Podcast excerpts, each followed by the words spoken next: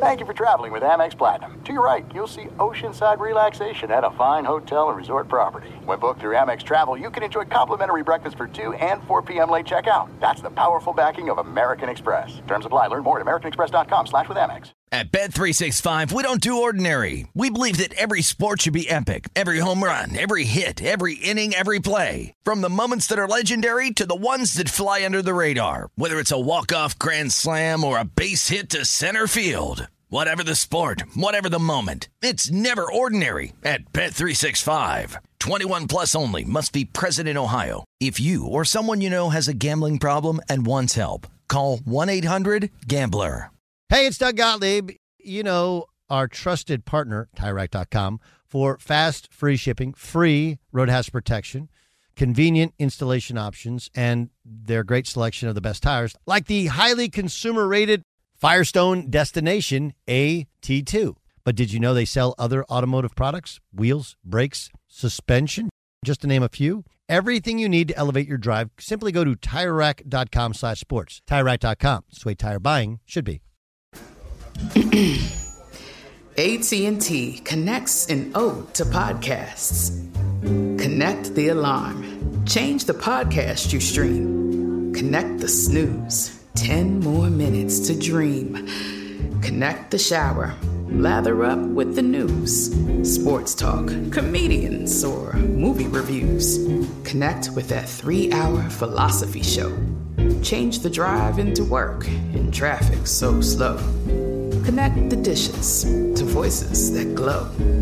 Thank you to the geniuses of spoken audio. Connect the stories.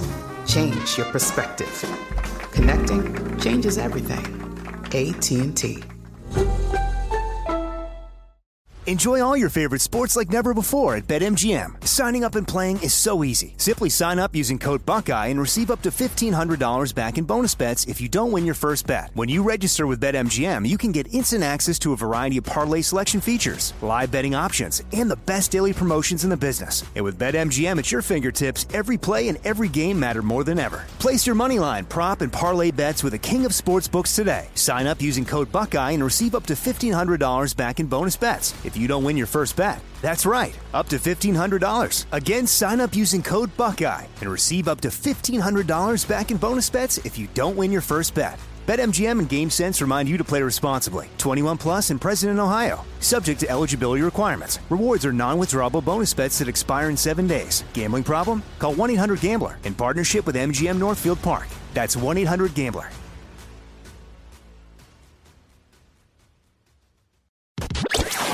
Listening to Fox Sports Radio. Radio. Boom! What up, America? Doug Gottlieb Show, Fox Sports Radio. Live and direct from the city of Angels, where we are five hours away from the first ever Game 7 in the history of Dodger Stadium, Chavez Ravine. Huh? Who knew? We all know now, right? What a night last night. What a game last night. Hopefully, you had a happy Halloween. Nothing more overrated than I had. I got the most candy, right? I mean, because you know it's a pretty cool thing. I have so I have a daughter who's actually uh, petrified of puke, of barf. I mean, she has like a legit phobia of uh, of barf, and uh, because they know people and they have gotten queasy before over too much candy, she had exactly two pieces of candy. Now, she'd all line it up in rows. It was beautifully organized, but she had only two pieces of candy. Uh, my little dude, kind of same thing, two, three pieces of candy. He knows it's bad for his teeth, and uh, he thinks that you eat too much. My kid, we have our kids convinced, convinced that uh, you can get sick from eating too much candy. So much so that uh, her, my daughter's twin sister, other daughter, uh, came in like an hour after she went to sleep, and she said, "Oh, my stomach hurts. I think I ate too much candy." Emetophobia. That's what they. That's what my daughter has. Emetophobia. Anyway, uh, we had a good Halloween. Plus, we got home in time to watch uh, the meat of the Dodgers game. Watched the whole thing, caught up on DVR, but it was, of course, on uh, when you're in Southern California. It's on everywhere. Ramos, can you remember something like this taking over the city? I don't know why. I, I I feel like I feel like even I mean the numbers would support that locally more are watching than watch the Lakers. This feels bigger. This feels different than the Lakers title runs. Yeah, I mean, there was a lot of stuff going on when the Lakers won their last three with Kobe and uh, Pau Gasol. So, but you're right. It's just because maybe because the Dodgers haven't been there in such a long time, I think people just kind of are, are jumping on board uh, more than usual. And it's been a great series. So when you have those two to go together in LA, and we're LA's like a, a glam, right? Glam city, and we're kind of like we jump on board No, the things that are but glam. we're front runners. But like, look, Yeah. like Houston's front running city too. I, I, I've said like, like we could be critical of Dodger fans. Like I'm an Angel fan, and I'm totally into this for the Dodgers to win the thing. Now I'm just now I'm just rooting for a great Game Seven, right? I actually no, that's not true. I don't want the the Astros to win. I'm not sure if it's the Gurriel thing. I don't know if it's the fact they play in a little bandbox and they're afraid to open up the dome, which can rightfully retract, or the fact they have was a super short porch to like artificially inflate their home run numbers. The fact that they were in the National League, now they're in the American League. I, I don't know.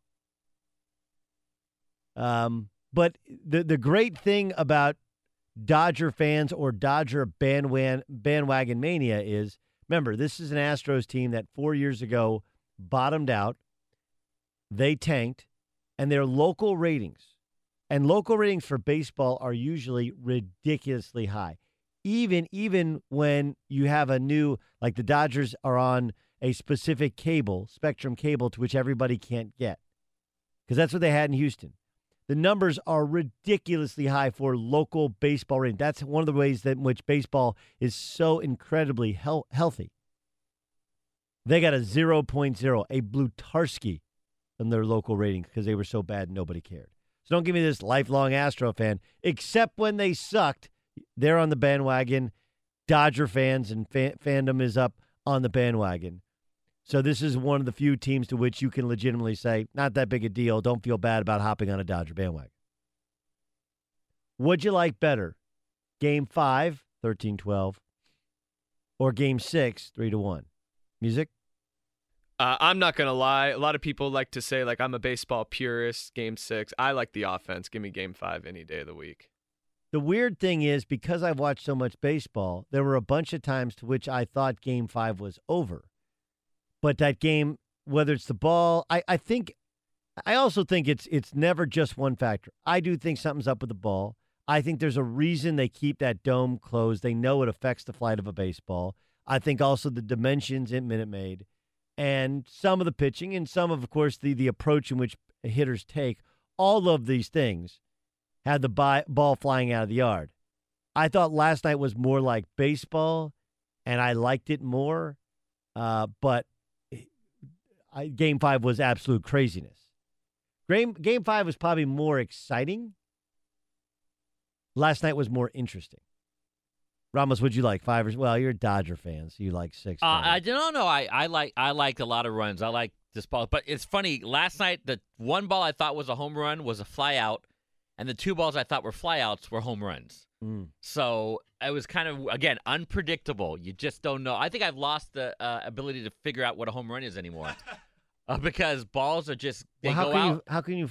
Because how- I can you're usually- watching on TV, John. I, I usually can tell when I'm watching a game when somebody hits a home run. I can tell like that ball's gone. And one when Corey Seager hit that ball, I literally said, "That's gone," and it literally like died at the wall. I love my kids are watching, and they saw Corey Seager uh, after that sac fly, and he takes off his helmet. And my daughter, who's 11, she's like, he looks like he's just out of middle school. awesome, awesome. Uh, Dan Beyer, do you like Game Five or Game Six? What's more your flavor? I thought game six because game five, you just wondered how many runs were going to be needed. You Dodgers were down three, and you're like, oh, they could come back from that. So I thought last night was was better. You, you want to know the best walk in the history of baseball, which was it wasn't was in the seventh inning last night. I mean, really remarkable what happened the seventh inning. So look, if you're not paying attention, here's here's the basics of it. Okay, the Astros at the time were trailing two to one, top seven. Justin Verlander had thrown 93 pitches, 65 of which are strikes. He had only given up three hits. He'd struck out nine, two earned runs. Um, Tony Watson is in the game. Tony Watson walks. Uh, who? What's uh? Listen, he can't hit at all in this series. Uh, Josh Reddick. He walks Josh Reddick, which ended up being the best thing that could possibly happen to the Dodgers. Because when he walked Josh Reddick, now you have a runner at first base. AJ Hinch is like, you know what? I'll take Verlander out. He pinch hit for Verlander with Evan Gattis. Gattis grounds out, uh, fielder's choice. Could have been a double play. It wasn't, but could have been a double play. And so, though, and all baseball guys are like, it's the right move, it's the right move, it's the right move. I'm sitting there screaming, tweeting to anybody who'll listen, it's the wrong move. Two reasons. One, Verlander was fine. They weren't they weren't raking Verlander, right? He hit Utley. It wasn't like it wasn't like Utley hit one off the wall and then yeah, did did Seager nearly hit one out? Like, yeah, but he didn't. And I trust him more than I trust anybody, even Musgrove coming out of the pen, who of course gave up a home run.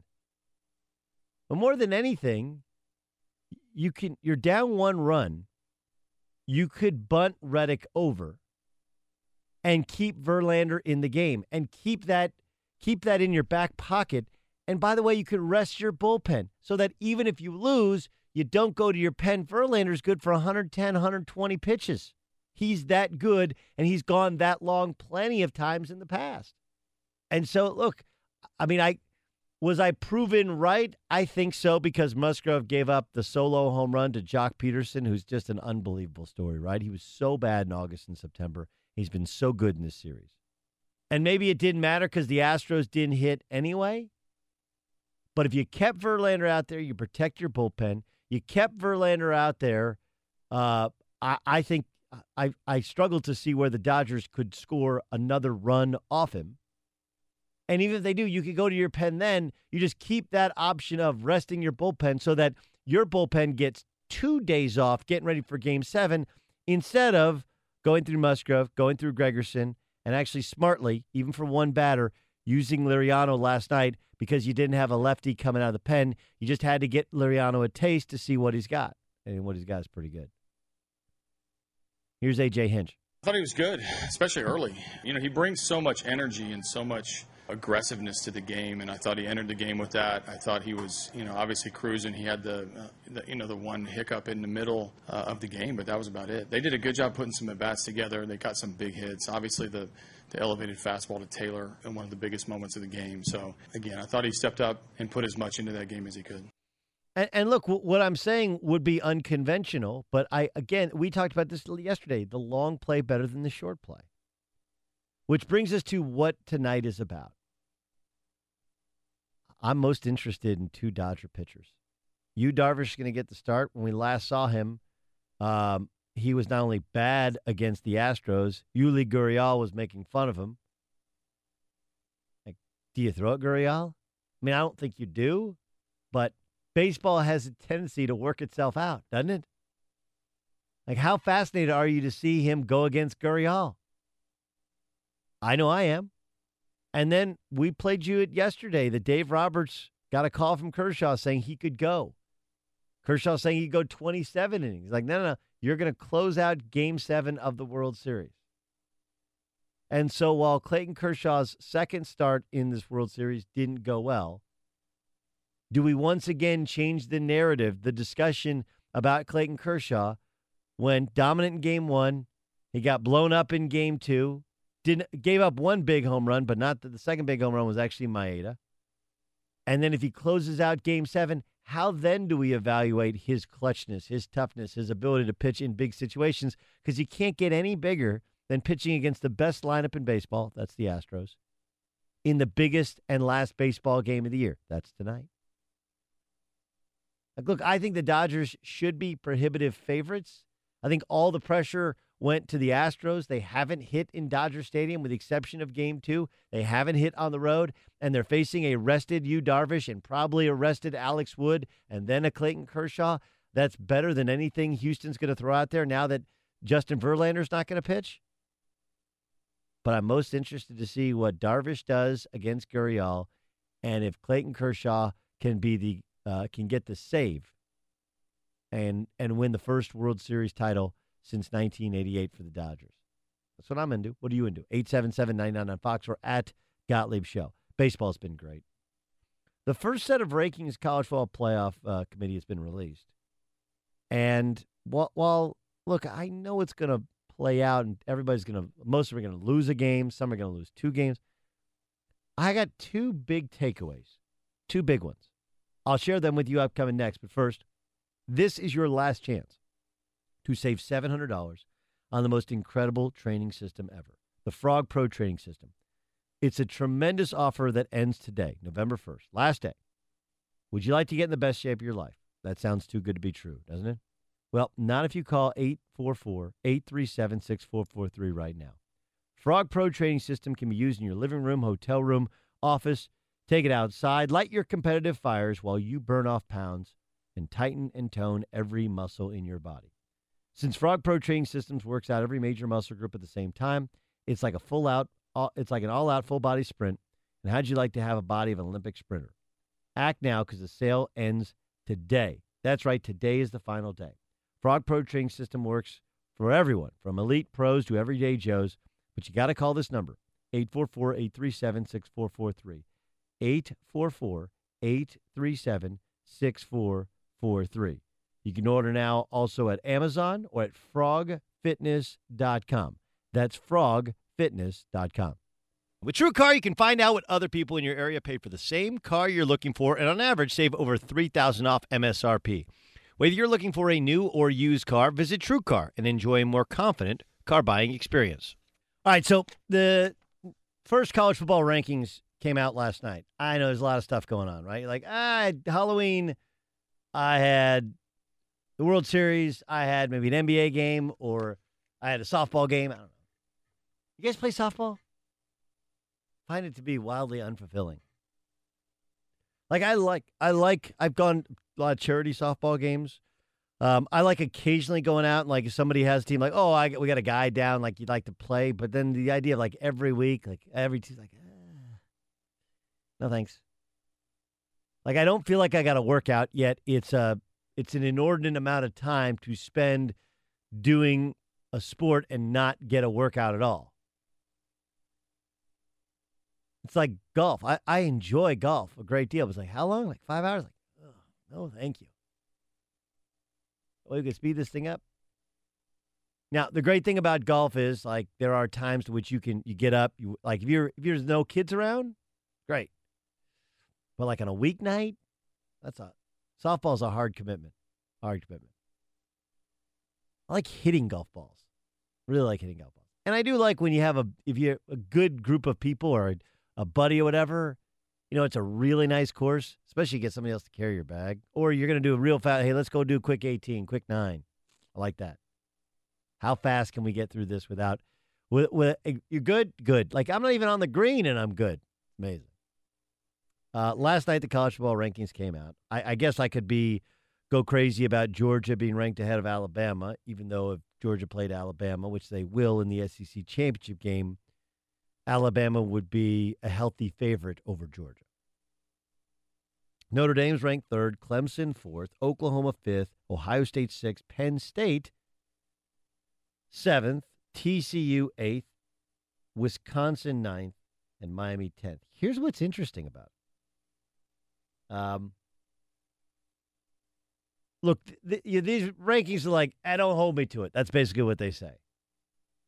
Notice that Wisconsin is ninth and Miami's 10th. Miami should have lost to Georgia Tech. Miami hasn't really played anybody. Wisconsin doesn't play anybody until Michigan on the 18th, and even that's at home. They don't play Penn State, don't play Ohio State, didn't step out of conference to play anybody who's any good. And so they basically have a two game schedule, right? Maybe three if you throw in Minnesota because that's a rivalry game. Well, they play for Paul Bunyan's axe. Or is that the Oaken Bucket game? One of the two. There's even an, there's an axe or a bucket or maybe an axe that chops a bucket that is available to the winner of that game. The two interesting things that jumped out at me, it's the Paul Bunyan's axe, yeah, and then and then whoever gets it like runs around like, yeah, whoa, whoa, whoa, whoa, let's swing that thing. Um, The two interesting things are one, the committee is not fooled by the zero next to your record. Like I remember how many years ago was it? It was very early on in my national radio career. I'm going to say 03 or 04 that South Florida was ranked as high as 2. It was ranked as high as 2 in the in the polls. And uh I don't even know if they ended up being ranked at the end of the year. They were ranked as high as two. Why? Because they were the last team or the next to last team to have lost a game. And you're like, well, I just I guess we got to just keep moving them up. And so the fact that they're not fooled by Miami's 7 0 record or Wisconsin's 8 0 record, as opposed to TCU, who's beaten Oklahoma State on the road, as opposed to o- Oklahoma that's beaten Ohio State in the road, or Ohio State who lost at home to Oklahoma but beat Penn State at home or Penn State, who beat Michigan at home and lost in a very close game to Ohio State, or Notre Dame, who lost at home to Georgia, but Notre Dame, who thumped USC and has played top and won at Michigan State.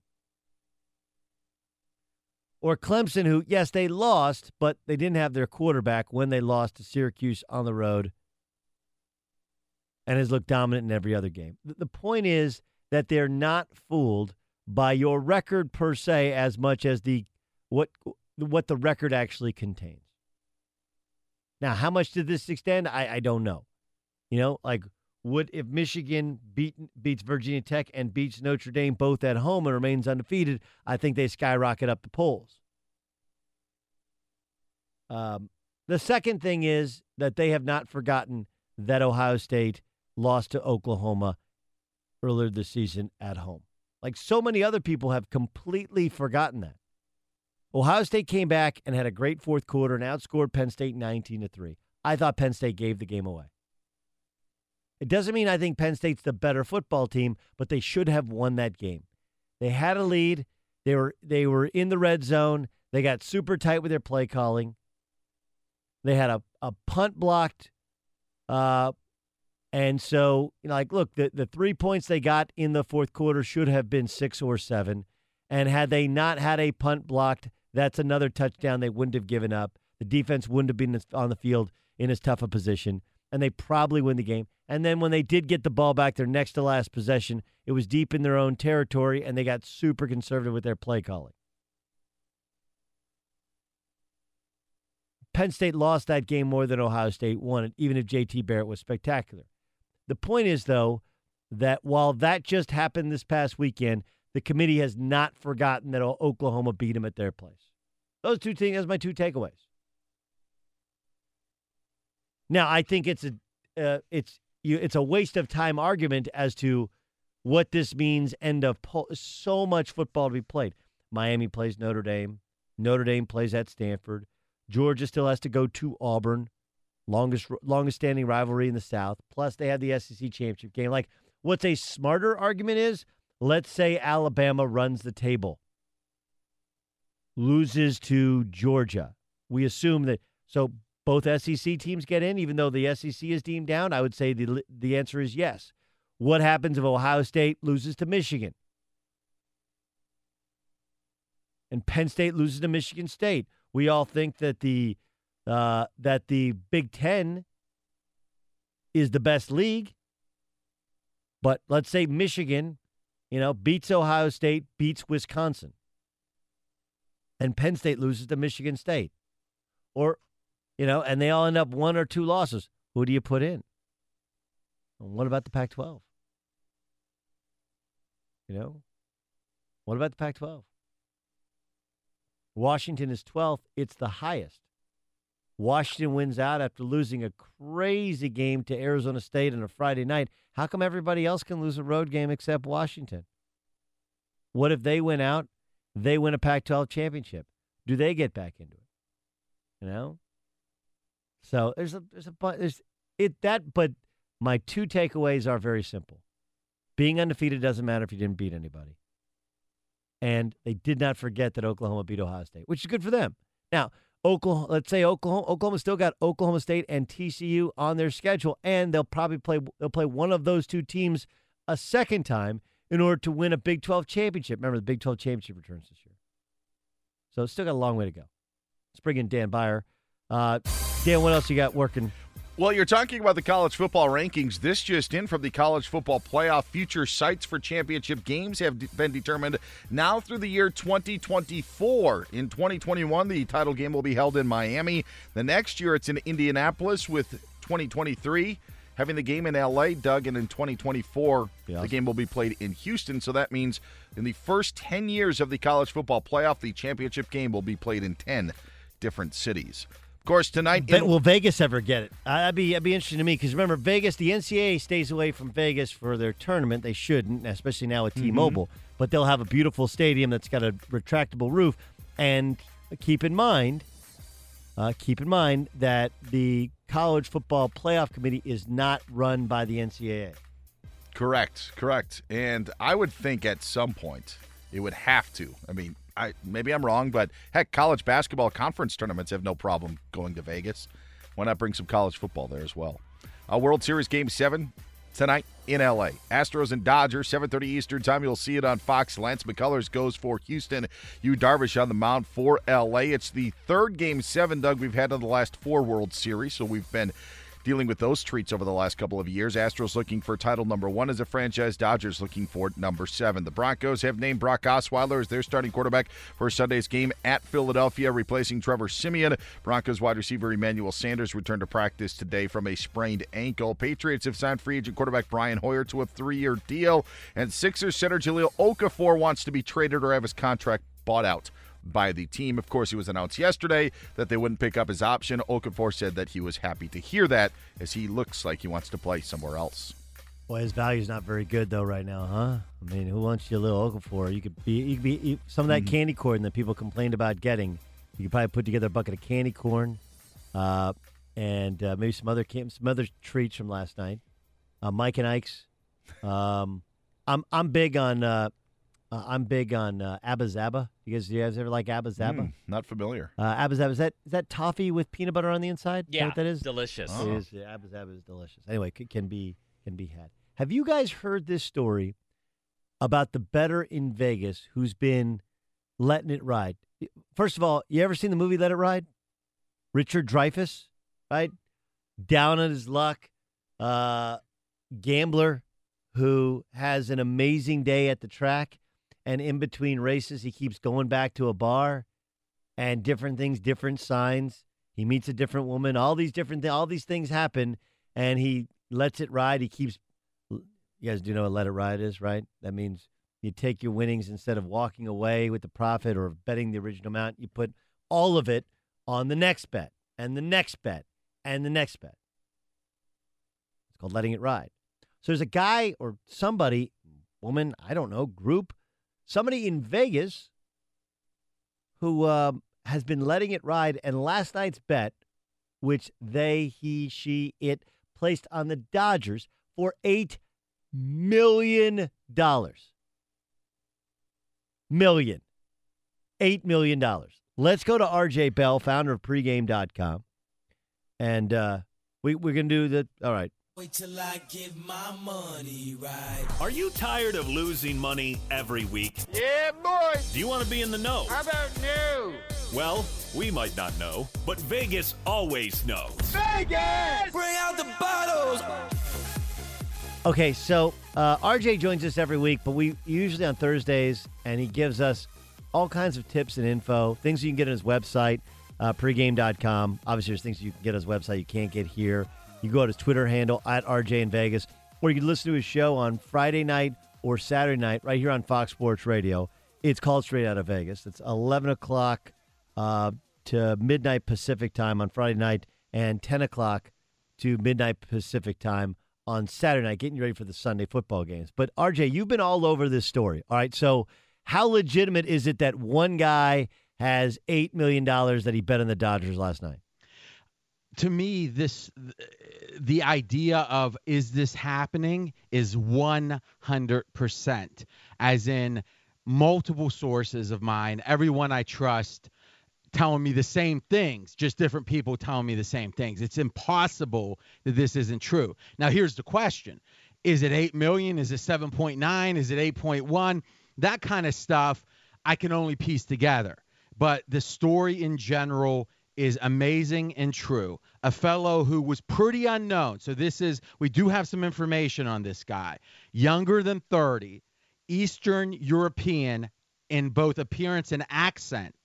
And he has gone from game 1 through game 6. All right. So how much did he originally put down game one? You know that one I've heard 500,000 is where he started. I also heard on Fox LA somehow they were reporting 400k this morning and I'm thinking I didn't report that. Where are they getting that from? So I don't know I, I would make a major bet the 500k is right, but it's in that range. Okay. So you start with four or five hundred thousand dollars, and you build up to last night eight million dollars. So as of now, the the as of now the the rake is what fourteen.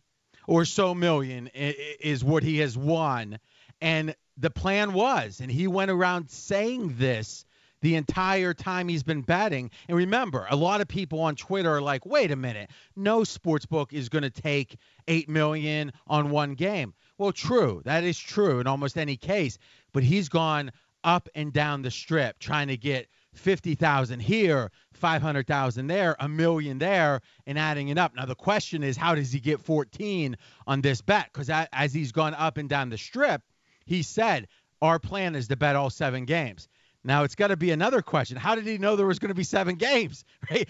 But he's picked the winner every time. So it's a little scary. And, and Doug, here's the thing that blows my mind the most. There's a sports book in town called the South Point. All right. So it's a book that's that's been pretty ambitious lately, trying to get more business. Is That's a Musburger's deal, right? Exactly. And this is interesting. So there's a partnership actually with a media outlet, which is kind of strange. We're going to get to that in a second. So here's what happens the guy walks in, and he's known at this point, right? Because he's been betting at these books now for five games. This is for the sixth game. He walks in. This is uh, before, you know, yesterday's game. And all the books talk amongst themselves, right? I can't specifically say in this case, but let's just say I would make a major bet that all the books, the minute one of the, the guy bets at one place, they're calling all their buddies saying, hey, he's on so and so.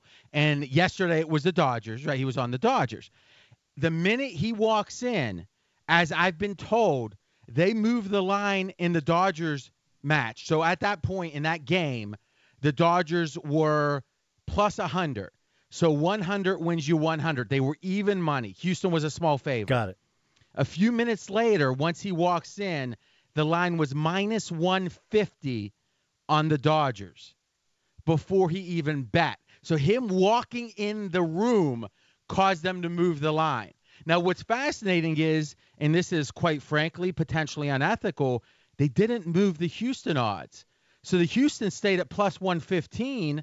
So if you wanted to bet Houston, you were getting the same odds as if that guy hadn't walked in. But because he walked in, it went to 150 on the Dodgers. So that straddle, the difference is something you never see minus 150 plus 115. But they're so scared of this guy, they just drastically moved the number to try to exploit him. Now, here's the amazing part he walked up, bet at the minus 150 like he didn't care, shrugged, walked out the door and then they moved the odds back to minus 120 when he walked out. And it was like he knew that he was going to win. He didn't care if he had to lay the 150. I've never seen anything like this. Mm, mm. Amazing, amazing stuff. Um, hey, when you're when you're walking up and down the street, or I mean, you're driving up and down the strip, and you're trying to find, like, how do you bet these amounts? Like, is it digitally? Like, right? Do you have digital chips? With with with uh, digital markers with each of these casinos. Like you're not walking in with five hundred thousand dollars going, put it on red, right? Like that doesn't happen anymore. How does it actually happen in terms of the transaction? Well, great question, but I don't agree with you. I think these are the three main ways you're going to see it. One is if it's casino play, as you said, on roulette or blackjack. I, I'm, I'm in more sp- sports books. So Uh, sports with book for, for casinos, this bet. They would wire to the cage, as they say. Now you can still wire to the cage, so your bank to the cage, and then they would give you chips, and you walk up to the sports book and bet with chips. Like if you're a known guy there. Right. But if you're coming in off the street, like this guy that wasn't known before all this started, usually it's going to be cash. Uh, I guess in theory it could be a cashier's check, but I've never seen that before. Usually they're going to come in with bricks, literally bricks of cash. Wow. Wow. I mean, do you have like a bodyguard? A guy walk in like with a briefcase? Is a briefcase, you know? Uh, Well, here's the handcuffed to his thing. wrist? Ev- I mean- I've talked to three guys that's talked to this guy. So literally had a conversation with them. And remember, the sports books, it's illegal for them to give personal information about a batter uh, without his permission. So they couldn't give me like his name or anything like that. But the general gist was this guy had no idea about betting. He made a bet at one point and asked for a receipt. no. And the guy said, No, your ticket's the receipt. And he said, Oh, okay. And walked away. So, what this is, and, and one person swears to me this is what's going on. This is a big European syndicate that has this guy fronting, or he's a beard, is another way to say it. And it, it, it's backed up with millions of dollars. All right, Obviously. so so there's there's a group or somebody who's funding this guy, and he's just a he's just some some dude who walks in and does what he's told. Exactly. But here's the paradox, Doug. Groups care about every penny, meaning if you're laying 110 or 150, that difference is night and day. The fact that they seem indifferent to what they're laying belies the idea, goes against the idea that it's a group. So, on one hand, you would think maybe it's some dumb rich kid, except he doesn't even know enough about betting to know like who you wouldn't even think he would bet if he doesn't know that the ticket is your receipt. But on the other hand if it's a syndicate they would care about every penny and they don't seem to. It really is a story unlike i've i've never seen a story like this. I,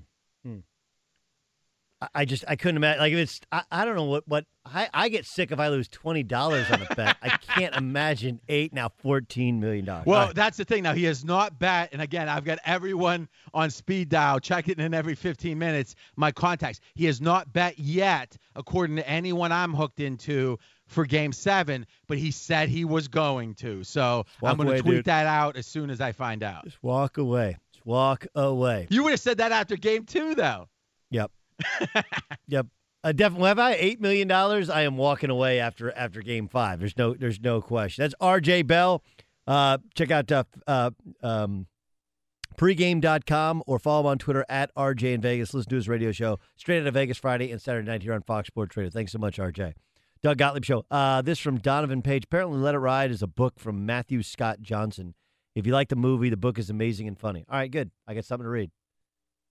Something to read because I don't. Rem- I remember the movie. I don't remember a lot of the de. I remember most of the details of the movie. A very well shot movie too. It it looks like it looks like the bar where guys go for racetrack. Very good casting as well. Really good casting. Business is booming for one of the NFL's largest sponsor. Real news or fake news? That's next. Sleep on a Casper and you'll pick it over every mattress you've ever had. Test it yourself for 100 nights risk free. Go to Casper.com, use the code Gottlieb, G O T T L I E B, and you could save $75. That's Casper.com, code is Gottlieb. Minimum purchase required. See site for details, terms and conditions apply. Doug Gottlieb Show, Fox Sports Radio. Uh, John Smoltz going to join us in the third hour of the show. Very excited about that. Getting ready for game seven. I think he's as good as anybody who's ever done it in any sport. He's great.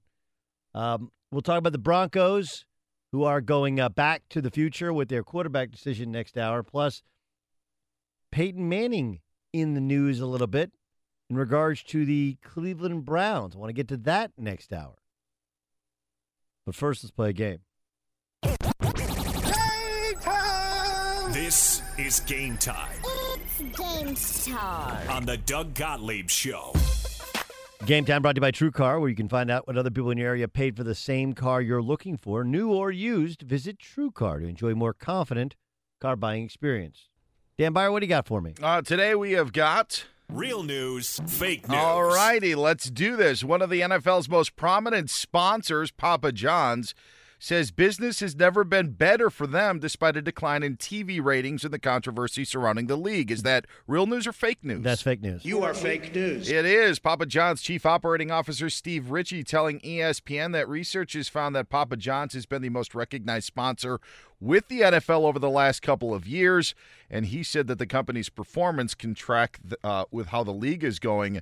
Now, the company declined to disclose exactly how much in projected sales Papa John's lost from its affiliation with the National Football League. That's interesting. Now, listen, for the record, Steve Ritchie is not the guy you see on TV. No.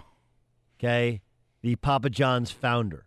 Right? He is the president and CEO, C, uh, C, uh, COO, excuse me, Chief Operating Officer of Papa John's International Inc. And he's simply going by the numbers. So first of all, uh, I can't remember what this what uh, it's fake news that it, that it, that's helping them. It's hurting them, correct? Yes. Okay. He was the fake portion of it was business has never been better. Yeah, but business is business is bad. Their their stock is way down. I would also tell you that there's other correlating factors here, right? Do I do I think that the NFL's ratings are down and that that might hurt uh, one of their biggest sponsors? Potentially, I guess. But like, remember, uh, Chick Fil A was involved in a major controversy. They uh, they're not open. It's a it's it's a a, a company that has a lot of kind of right wing Christian beliefs. They're not open on Sunday. It hasn't hurt their bottom line. Like having a political stance does. I I just don't think there's a, a correlation there. Uh, college football ratings are down. Chick Fil A's numbers down. It, it's possible that we're not in on pizza anymore. It's, it's not right. Like how many taco places are? How many poke uh, pokey places are there? Pop up pokey places are there? There are there are other options. There are other ways to order your food. Maybe it's that Domino's is now becoming more competitive. We've seen all their commercials with them. I bought my store with fifteen dollars I had in my pocket, and then I burned it to the ground. Right? There's that. They have their they have their new ad campaign. I also think that people are like, well, I don't like Papa John's pizza. Get the hell out of here, right? Get the hell out of here. First of all, Papa John's pizza, like any pizza, you don't turn down a slice of pizza. Pizza, I'm gonna. di- Never mind. Yeah, I'll have a slice of pizza. Second of all, they were the initiate. They originally brought the garlic sauce dip, right? Didn't they? It's a great invention. Mm-hmm. Terrible for you. Great invention. They need to Um, put more of it on their garlic parmesan breadsticks. By the way, they've been yeah, skimping. like I have late. nothing. I have nothing bad to say about Papa John's pizza. Uh, only that's a really, really competitive space that they're in. Once upon a time, Domino's dominated it. Then they dominated it. Now I'm sure America is moving on to possibly something else. Instead of the COO, he's the COO now of Papa Ah. John's. Um, yeah, Doug. According to a study on CTE paid for by the NFL and the Players Association, defensive and offensive linemen are more likely to get CTE than skill position players. That's according to a study on CTE paid by the league and Players Association. Is that real news or fake news? Sounds like real news. They're real and they're spectacular. Yes, the study found that smaller repeated collisions to the head or collisions to the head are more likely to cause CTE than just suffering one or two concussions that are extremely violent or after extremely violent hits. So it's the constant of the little ones. Yep, it's the con- It's the it's a thousand little cuts, right? That's what uh, leads to the downfall of major corporations, and thousand little hits is what leads to the downfall of your brain. All right, Doug. Real news or fake news? Cavs head coach Tyronn Lue says right now guys aren't having fun when talking about the Cavs start to the season. I kind of think it's not fun to play with LeBron, right? Yeah. Things are going bad. Lost some games. Oh, let's do a meeting. Let's do a meeting. I, uh, everybody hates meetings. Nobody likes meetings, by the way, when things are going bad anyway, and teams don't meet when things are going good. I don't like meetings. I'm on Team Tyronn Lue, and I'm sure no one having fun. I- I'll bet there's a lot of guys in that team that like. I totally get why Kyrie felt the way he felt. They're real and they're spectacular. Yeah, you're right. Uh, final one, Doug. Real news or fake news? We chipped in and got John Ramos two tickets for tonight's Game Seven of the World Series. That's fake news. They're really expensive. Yeah, that is. None of us did that. John's going to watch at home tonight. This is game time on the Doug Gottlieb Show. Ramos. Would you rather watch it home or at the stadium? Two tickets or watch with your entire family? We'll discuss that next hour. Plus, people are piling on the Browns because it's easy, but there's somebody else that should be criticized. Next in the Doug Gottlieb Show. What up? It's Doug Gottlieb Show, Fox Sports Radio. Coming to you from sunny Southern California. We are waiting with bated breath. And we are waiting to find out uh, exactly what happens in tonight's World Series Game 7. Okay, so by now you probably know the story about the Cleveland Browns. Here's basically what uh, what we know. Two days ago, some of the Browns coaches were ticked off that they were staying late in the office, burning the midnight oil, trying to find a way to get the team's first win of the season when the front office had gone home. Sashi Brown was nowhere to be found. And of course, there were tweets uh, to back that up, including one from Hue Jackson's daughter, who basically affirmed what a Denver uh, media member had first said, which was they were there, front office wasn't doing what it should in order to get the players to be competitive. Then that night, Jimmy Garoppolo was traded. Of course, the Browns had offered a second round pick for Garoppolo on trade night, which I'm sure infuriated the Cleveland Browns coaching staff even even further. Not just because, hey, look, we got a second round pick; they got a bunch of other picks. They got a ton of picks in this this uh, in the early rounds of the upcoming draft. So yesterday, they had apparently consummated a trade shortly before the trade deadline for AJ McCarron, a second and a third, which is a ridiculous price. On the other hand, he was the guy that Hue Jackson wanted. Hue had been a part of the staff that drafted him. Hue had played him. He knew Hue's system, obviously knows the division as well, and the Cincinnati Bengals. All those things fit, and it would appease the coaching staff. And if you have multiple third round picks, who cares if you get a second and a third if you finally get your quarterback? Only one problem. They hadn't sent in notification from their side to the NFL. Now, today the news comes out that instead of simply celebrating, because that's what we were told, the Browns were so busy celebrating that they had gotten a new quarterback that they forgot to send in the email.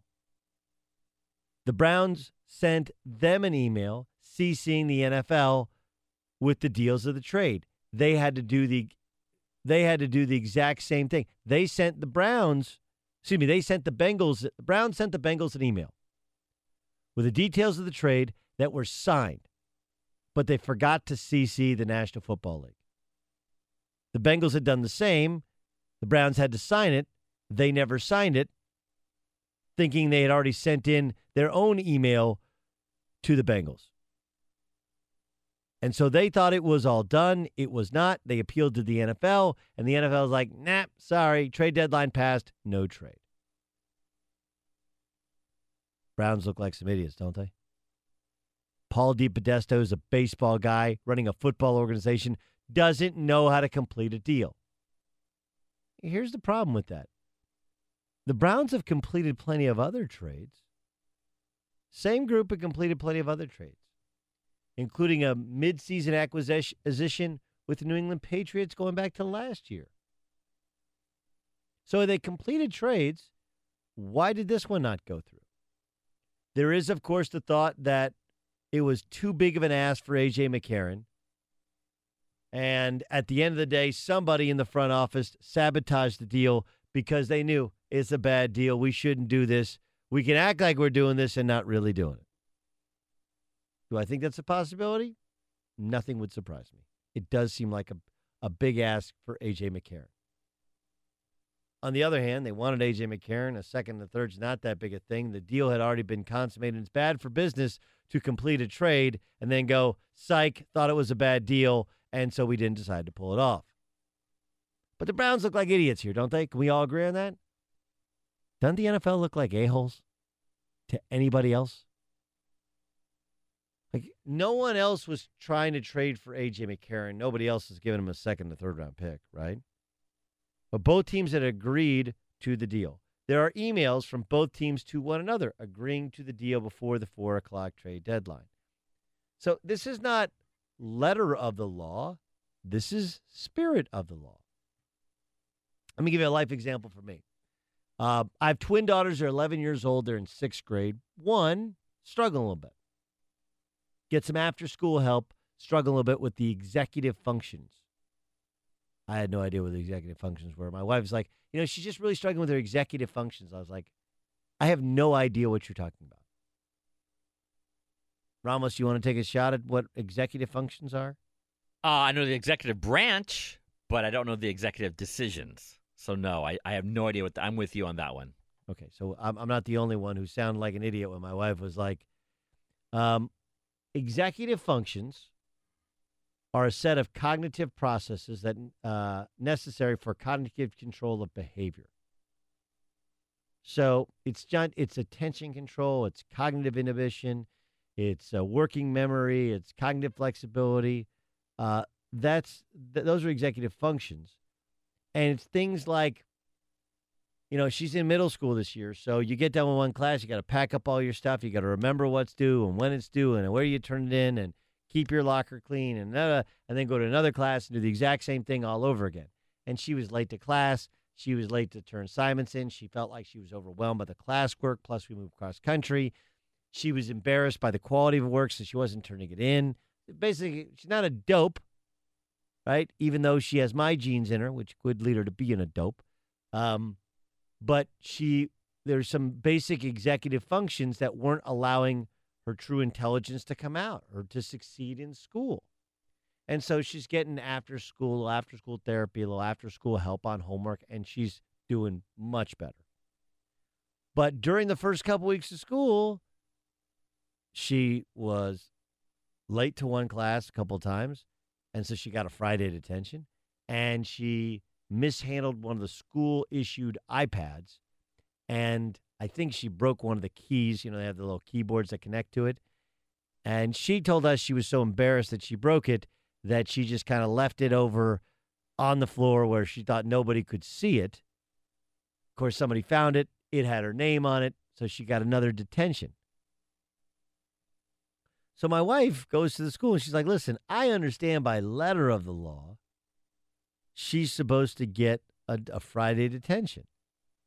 But spirit of the law is, yeah, you want her to learn a lesson, but she's already struggling to fit in.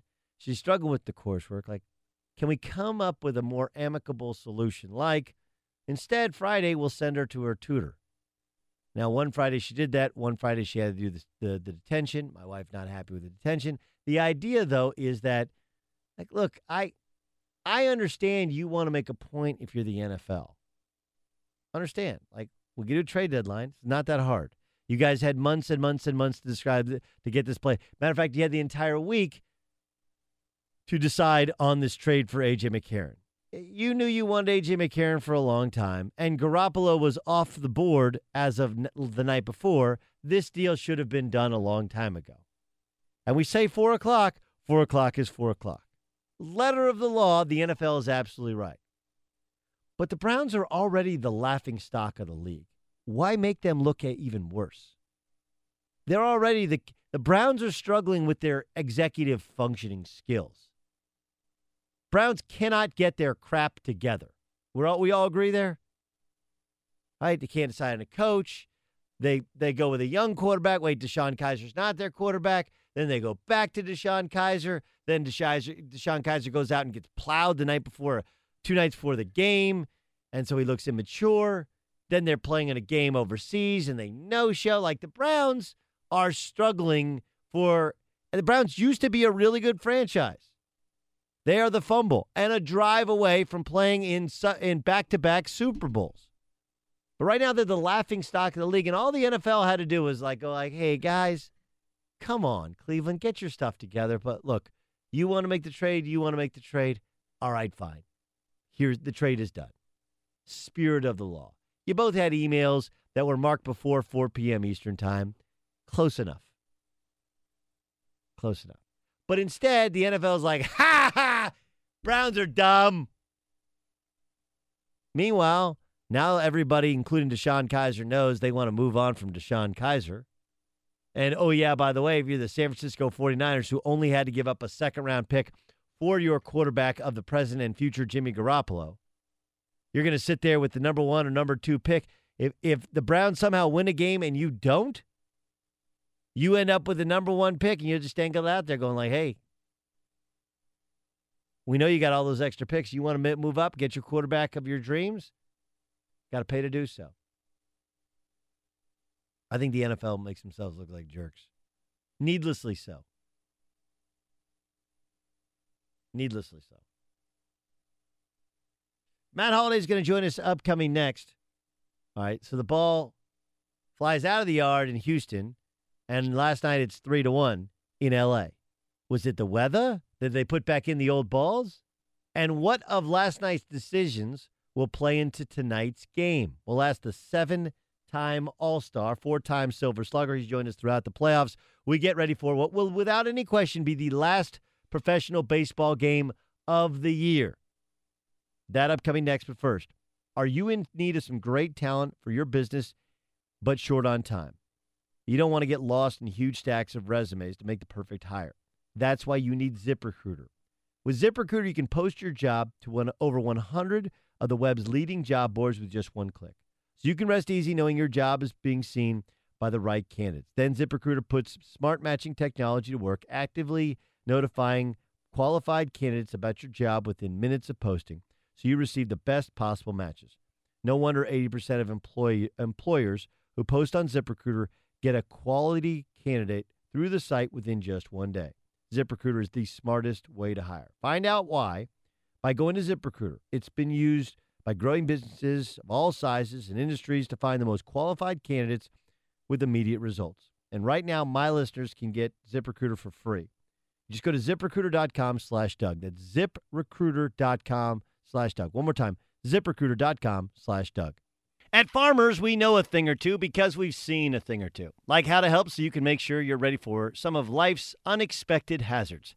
Stay ahead of the game with tips from a knowledgeable pro at farmers.com. We are farmers. Bum, ba, bum, bum, bum, bum. Doug Gottlieb Show, Fox Sports Radio. Ramos, where are you watching tonight's uh, World Series game? Your At home. couch? Your At couch? ho- at home. What's your setup? Uh, like 50 inch TV. Nice. Yeah, a surround sound. I don't know if that means anything for the game, but No, it does. Get little fans in the back of you, you know, like you're sitting in Okay, so uh, now do all the kids, do they get into it and watch? Or Uh, is it like, mom. leave daddy alone? Your mom. My mom's a big Dodger fan. My dad was when he was alive. So uh, my mom will sit there, and Lucas will be there, but he'll kind of just keep saying the score. He'll keep saying like one nothing or two to one. Yeah. that's what he does. Yeah. That's fine. My, my my one of my daughters, Harper. She she was. We kept uh, go, you know going house to house early on trick or treating. What is going on with the Dodgers down one nothing? What what they need to get it together. It's like, sweetheart, just listen. What are you doing? Like, so funny, so funny. Uh, music. Where are you watching tonight? I'll be watching it at my girlfriend's apartment. Mm-hmm. Couch, Yeah, bedroom. couch. Okay. Just saying. I don't know. I mean, listen. There's plenty of time. Pat, plenty. You know, there's time to. We got to pass time between innings. Um, Matt Holliday joins us. Seven-time All-Star, four-time Silver Slugger. Where are you watching tonight? Uh, at the house, living room. I know, but you like going to that back room at uh, Tiger Woods Restaurant. I just didn't know if you were going there, so you have somebody else serve you.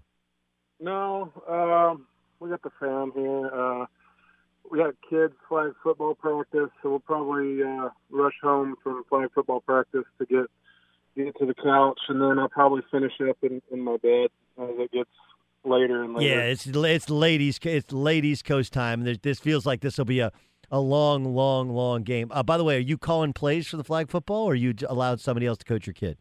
You know what? Next year I might want to do that, but th- right this year uh, they're getting coached um, by other people. But I, I think that's, you know, I think after watching some of the play design, Yeah, I, to- I listen. I, I did this last week. I I was that guy that I've been watching all year. I'm like, this is crazy. And uh, one of the dads who played football started calling the plays a couple weeks ago. It got better. Then uh, his wife had like like surgery. So I drew up a, I drew up plays. I called plays last Friday night, and of course, not only did we win, but I, it just happened to work out where my son had three touchdowns. Whoops, and yeah. so playoffs start this week, and I just I let it laid it laid it out there in the group text like uh, I'm available for play calling. It's it's a it's a lot of fun. All right, let's get to last night.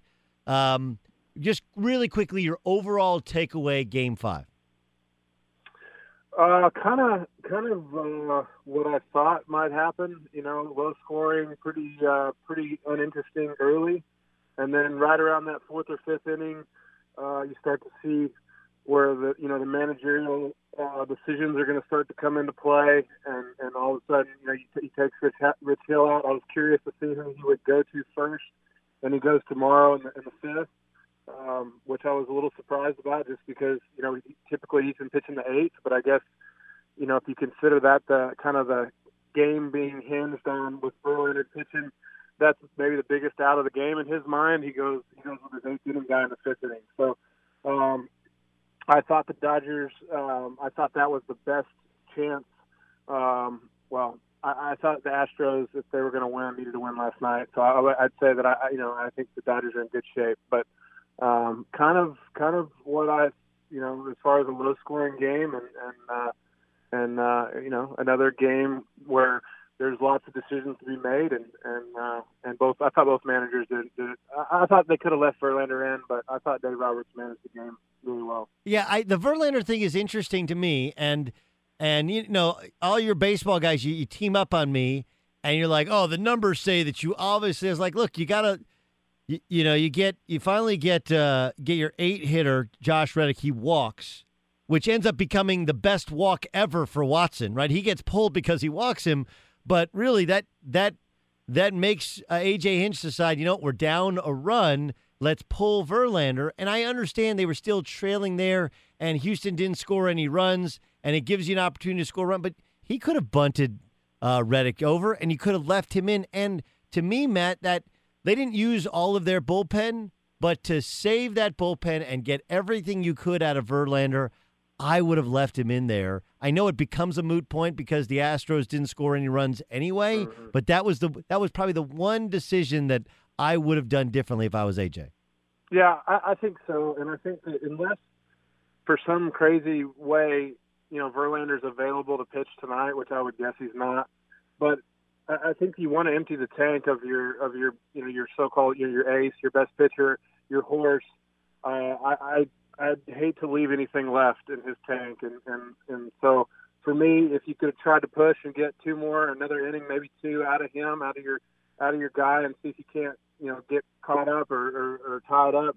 Um, I, I thought I thought the same thing. I thought you know what, uh, this it's not like they have second and third um, with one out and the pitcher up to where all it takes is you know you need you need the ball and play a sac fly, something like that, where you feel like you really do need to pinch hit for for Verlander. Where if you're in a position where you can uh, use the pitching spot to bunt, or it's not a, a tremendous opportunity to score a run, I, I for me I would have left the, the you know Verlander in there. There's a, a common perception among analytics guys that there's no such thing as momentum, right? That eventually everybody regresses towards their own mean.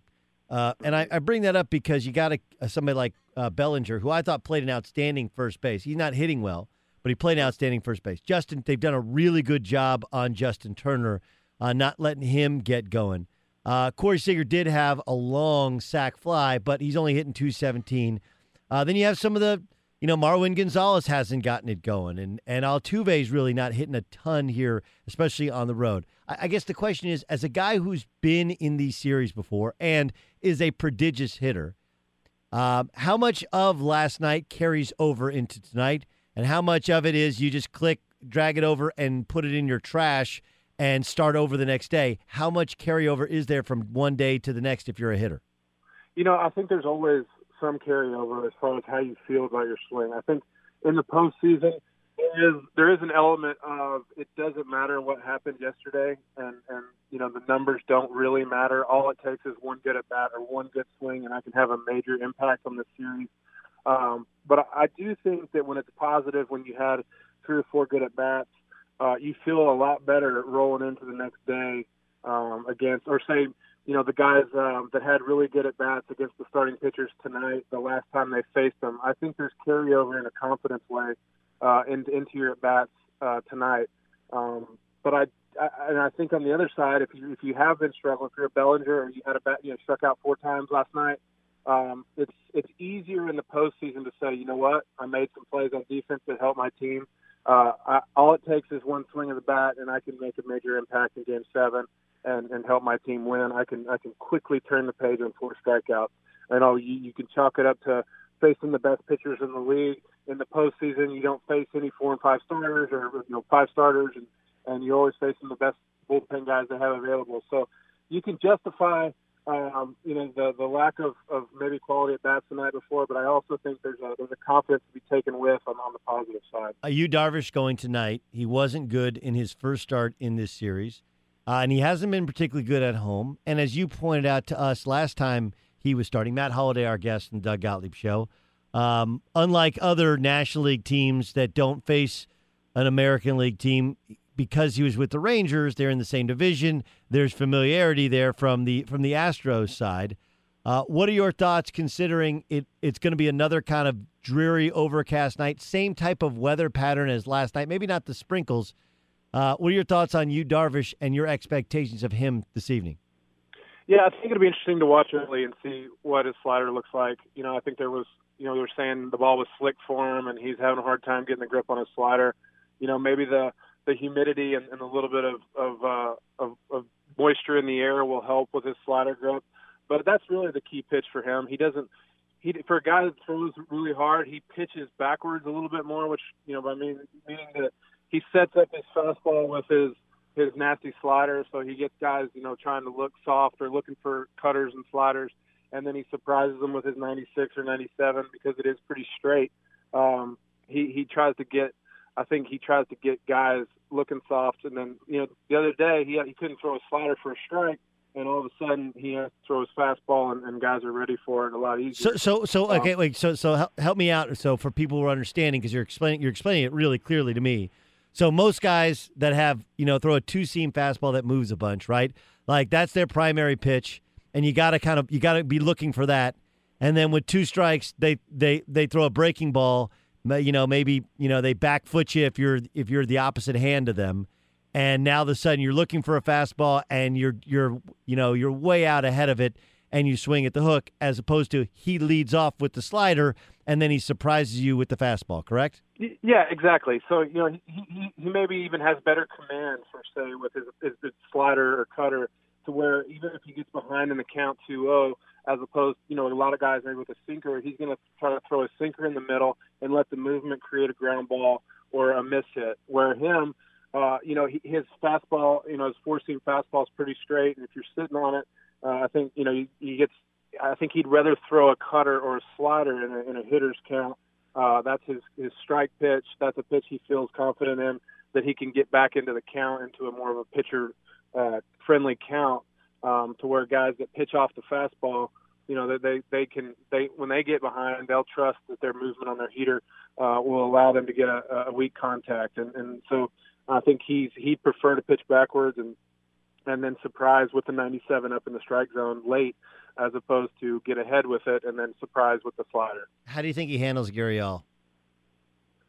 Uh, he, you know, reading the quotes, I, I think he, he seemed pretty mature about it, and, and you know, and I was impressed with, with his, you know, initial response. I, I think, is there a, a little bit more motivation in, the, in, in his mind to strike Gurriel out?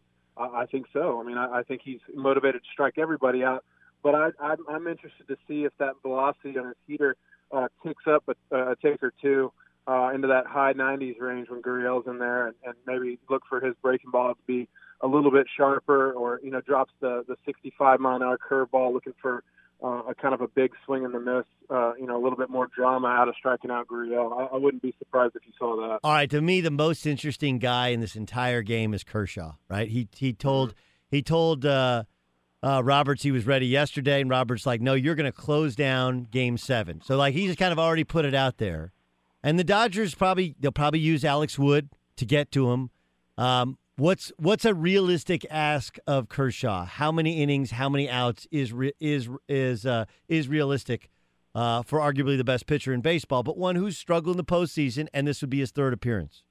Yeah, I think that this will be interesting because I think if if you can get Darvish through five, you might just see straight to Kershaw and then see how good and how long he can go. Uh, if if you have to go get Darvish before then, then maybe you see Wood or you see Morrow or you see somebody uh, in the middle trying to get a big out and then going to Kershaw. I think you're looking at Kershaw for three innings or maybe more if if uh, you know depending on how well he's pitching. But I, I think that you're looking at a combination of Darvish and Kershaw, and then you know if Jansen's uh, if you got Jansen for one inning, uh, uh, you know if you got a lead going into the ninth, you get Jansen. But I, I really think uh, I'd be surprised to see anybody in the game besides Darvish, Kershaw, and Jansen. Um, McCullers going tonight. Uh, a guy who we know throws a ton, a ton of breaking balls, and he's been really, really effective with it. What's your expectations for his approach tonight? I mean, that's his bread and butter. I think you'll see a lot of it, unless you know he comes out and the Dodgers seem to be on it more than they were. Um, if they seem to be taking better swings at it, uh, if they, it's the fact that they just saw this breaking ball a couple days ago has uh, has made them have a better approach against it. I think then then you might see some more fastballs and, and, and a sprinkling of of changeups to lefties. Um, but I, I think you know initially you're going to see that pitch. That's his go-to. That's his um, you know, he that's where his confidence lies behind in the count. Again, another guy that you get him in 2-0, that doesn't mean you're getting a fastball. That actually probably means you're getting a breaking ball. So um, he's, I think he'll go with his strengths and, until, you know, if the Dodgers show that they're they're taking better swings at it, or, or they're they're uh, maybe looking like they're sitting on it and, and you know late on the fastball. Um, but I, I would guess that that'll be that'll be his approach is to is to win or die. You know, sort of with his uh, with his bread and butter. You didn't play in a, in 2011. You were hurt. Didn't play in Game Seven. Uh, but you guys did win. What I'm always and game sevens in baseball are a lot like game sevens in the NBA, where everybody's gassed, right? I mean, they're just just just gassed. Like that bullpen's gas, and that bull. Everybody's running on fumes. Um, how much can you though? How much can the emotion of the moment carry you, as opposed Yeah. to, as opposed to just sheer fatigue? Because I don't know, like if you remember, remember when LeBron they beat the Spurs in Game Seven. I don't know his his last championship with the with the Heat. Like he was the only. You go back and look at the stat sheet. He's the only one who had any gas in the tank. It was a bad basketball game. When the Lakers beat the Celtics, Kobe was he was like seven of twenty seven or something from the floor. Everybody was out of gas. How much of that fatigue is a factor as as opposed to just the emotion of the moment and the fact that baseball is different, generating the energy? How much of that can carry you through? Yeah, I think that baseball is different. You know, I think that there's a you know there's so much of a lull and and there's there's so many opportunities and, unlike basketball where you know the actual physical fatigue of baseball it's more mental. I mean these guys are probably more mentally spent than they've ever been in their career. I tell people playing one postseason game mentally is like four regular season games. I mean just from how important every pitch is and how mentally you know that you have to be locked in so emotionally and mentally every pitch that by the end of a postseason game, never mind a World Series game or even a game seven, you're so fatigued mentally after the game. Um, it's it's it's almost like you know it's it's unlike anything you've ever felt, and so I, I think you know from a physical standpoint, these guys will all be going on adrenaline, and and you'll see the best out of all these guys as far as that goes. Um, but I know you know come tomorrow in the next few days, emotionally and mentally, these guys are fried, and they'll be you know ready for for some rest and to be able to just turn it off and and, and be able to relax a little bit. So I think you'll get a quality product, unlike maybe you see in the NBA or in the NFL, where the physical demand of the sport, um, you know, shows up by the end of it because of how much physical demand there is on the body. Um, but with, in the postseason, you know, we have more off days than we ever have during the season. So I think it's it's a much more emotional fatigue than necessarily a, a physical problem. Who would have thought three of the past four years we have game sevens? Last year, of course, the historic one in Chicago, and this year, this is actually the first game seven in the history of Dodger Stadium. That seems that seems crazy to think of how many games have been played there and how good they have been throughout the last sixty years since they've been in Los Angeles. But anyway, Matt, listen, love that you've uh, uh, called us and uh, broken down these games for us. Look forward to wrapping it up with you tomorrow. In the meantime, uh, wait, no, no flag football tonight, right? So just you on your couch, uh, you on your couch watching baseball, correct? Yeah, yeah, and then probably in my bed at the end, and barring any sort of uh, quick pitchers duel, which even if it is, it'll probably still be three hours plus. Yeah. Thanks, man. Appreciate it. All right, see you. All right, so now we got everybody set up. Let's go to Dan Beyer. Beyer, where are you watching tonight? Watching it at home with the wife until Survivor comes on at 8 o'clock local time. No, we'll probably keep it on the game, I would say. You still, I didn't know Survivor's still on. Oh, yes. Oh, yes. Still going strong. Yes. Bring me your torch, Doug. Bring me your torch. The tribe has spoken. No, we'll we'll save that for another day. Sitting at home, wife into it, her friends are into it. They're actually texting back and forth about the, during the game. So yeah, we'll watch it tonight. You have one TV, two TVs, Uh just one. We'll just have the one in the in there. But you have one in the bedroom, right? Yeah, one in the bedroom. They say it's a bad idea. Like uh, Tom Brady has no TV in the bedroom. There's a lot of people no TV in the bedroom. Like I don't know. I gotta have a TV in my bedroom. Yeah. I think it's, Yes. We got one in the loft as well. Actually, two in the loft because that's where we watch football on, on the weekends. But uh, we'll be watching Game 7 tonight on the main screen downstairs as the Astros and Dodgers play. Coverage at 7.30 Eastern Time. Dodgers have their lineup set. Logan Forsythe playing second base tonight, hitting seventh. Much of the same for the Dodgers in the lineup as they face Lance McCullers. Yu Darvish on the mound for L.A. Dodgers looking for their seventh World Series title in franchise history. Astros looking for number one. Some NFL notes Doug, to pass along. The Denver Broncos have named Brock Osweiler as their starting quarterback for Sunday's game at Philadelphia. He replaces Trevor Siemian. Jameis Winston's been dealing with a shoulder injury. He was able to throw at practice today, something that he hasn't done the last two weeks despite playing on Sundays. Patriots have signed free agent quarterback Brian Hoyer to a three year deal, and the Dolphins got Jay Cutler back at practice today, dealing with those fractured ribs. College football news championship for the college football playoff have now been set through 2024. Miami, Indianapolis, LA, and Houston will all get the games from 2021 through 2024. College Hoops News Duke sits atop the AP College Hoops Top 25 poll, preseason poll, of course. Former Dookie Jahlil Okafor, the Sixers, wants to be traded or of his contract brought, uh, bought out by the team. Hmm. Hmm. All right, uh, upcoming next, why the Broncos are going back to the future and could Peyton Manning be returning to the NFL? I'll explain next. With TrueCar, you can find out what other people in your area paid for the same car you're looking for, new or used. Visit TrueCar to enjoy a more confident car buying experience. Doug Gottlieb Show, Fox Sports Radio. I uh, want to talk some Game 7 at the top of the hour. Okay, what I want you guys to do, 877-99 on Fox, I want you to rack your brain. Everybody always says, like, oh, game seven, the greatest, the best. All right, let's like think like, how good were they? Which ones do you remember? And I, I will also tell you, like, kind of spoiled sports fans. We had the greatest comeback in the history of the Super Bowl. We're coming off of game seven in baseball. Uh, I will grant you that last year's NBA finals weren't great, but it was the two best teams, and we waited for them all along. But the year before, we had Game Seven. Like we've had a lot of. We had the um, North Carolina Villanova, and then this year Gonzaga versus North Carolina. Like great games in our championship games and our championship tournaments, and all of these things have been really competitive. It hasn't always been this way. There was a good stretch of 20 years to which we had like two or three competitive Super Bowls plenty of World Series have and more. The World Series have generally been competitive, but this one, I think the Dodgers story and then the talent of the Astros and the fact that we do have the two best teams have both been really good. Uh, but there's been lots of World Series that we haven't paid attention to. Like if you sprinkle in between the in between the uh, Red Sox winning theirs, Red Sox Yankees stuff, Red Sox winning theirs, the Cardinals Rangers. That one I'm specific. Uh, that one because the Cardinals were down their last strike twice when Game Seven, and then the Cubs. Like there's a lot of other World Series to which I would tell you the teams. And you're like, oh yeah, oh yeah, kind of forgot about that. Anyway, we'll uh, we'll get those memories going at the top of the hour. Every day about this time, we like to bring back a portion of one of the previous shows on Fox Sports Radio or on our XM Sirius Channel 83 uh, station. We call it. And now.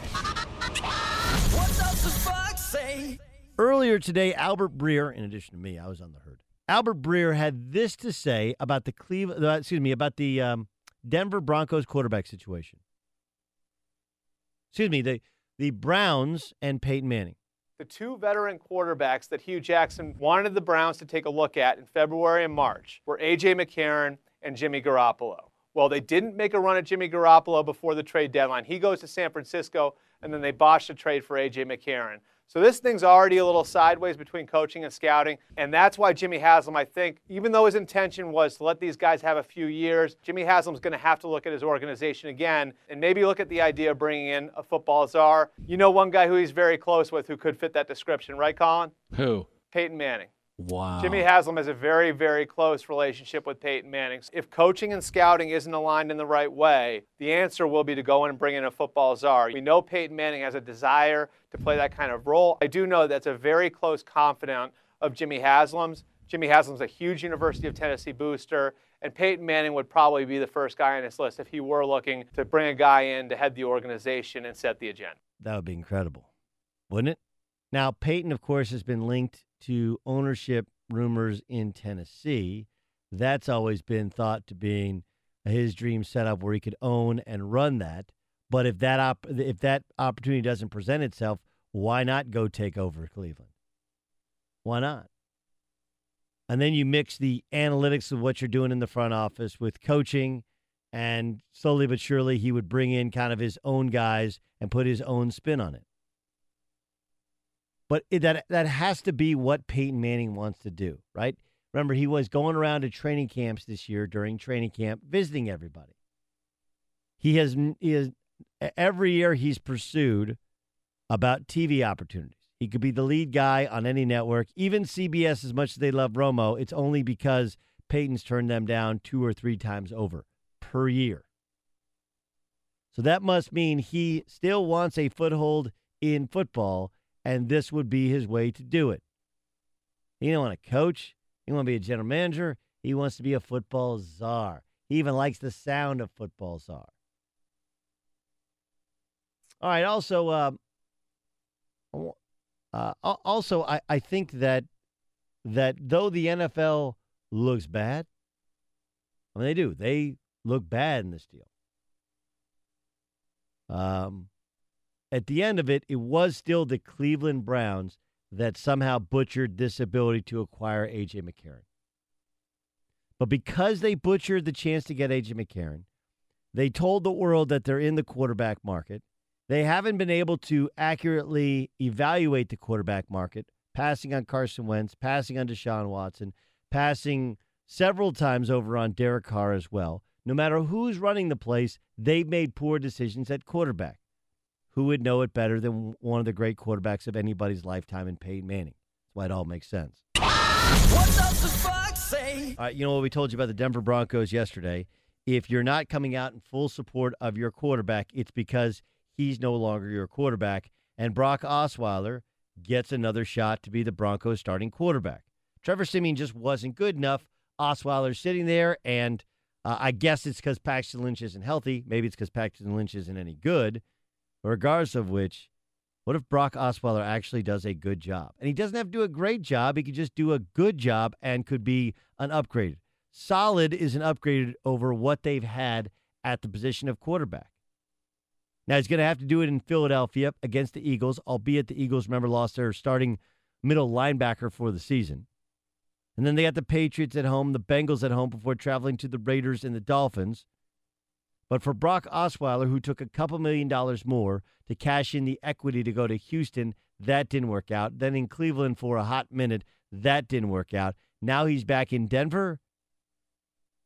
This is Brock Osweiler's last shot. Last shot. Because they still have Paxton Lynch, who they still, I'm sure, want to give another opportunity to.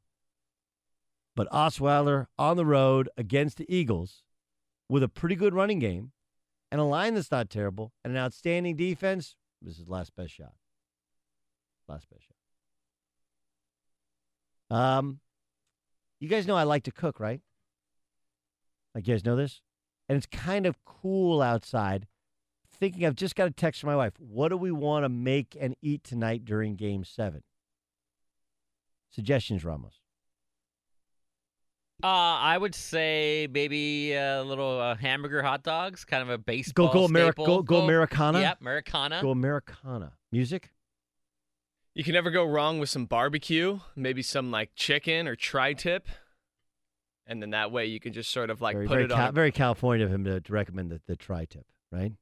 It's a very it's a very California, you know, almost a Central Coast thing. Like, got to go with the tri-tip, bro. Got to go with the tri-tip. Tri-tip. You can't go wrong with tri-tip. You cannot go wrong with tri-tip. Cut off a little tri-tip, make some steak tacos. We already had taco night this week.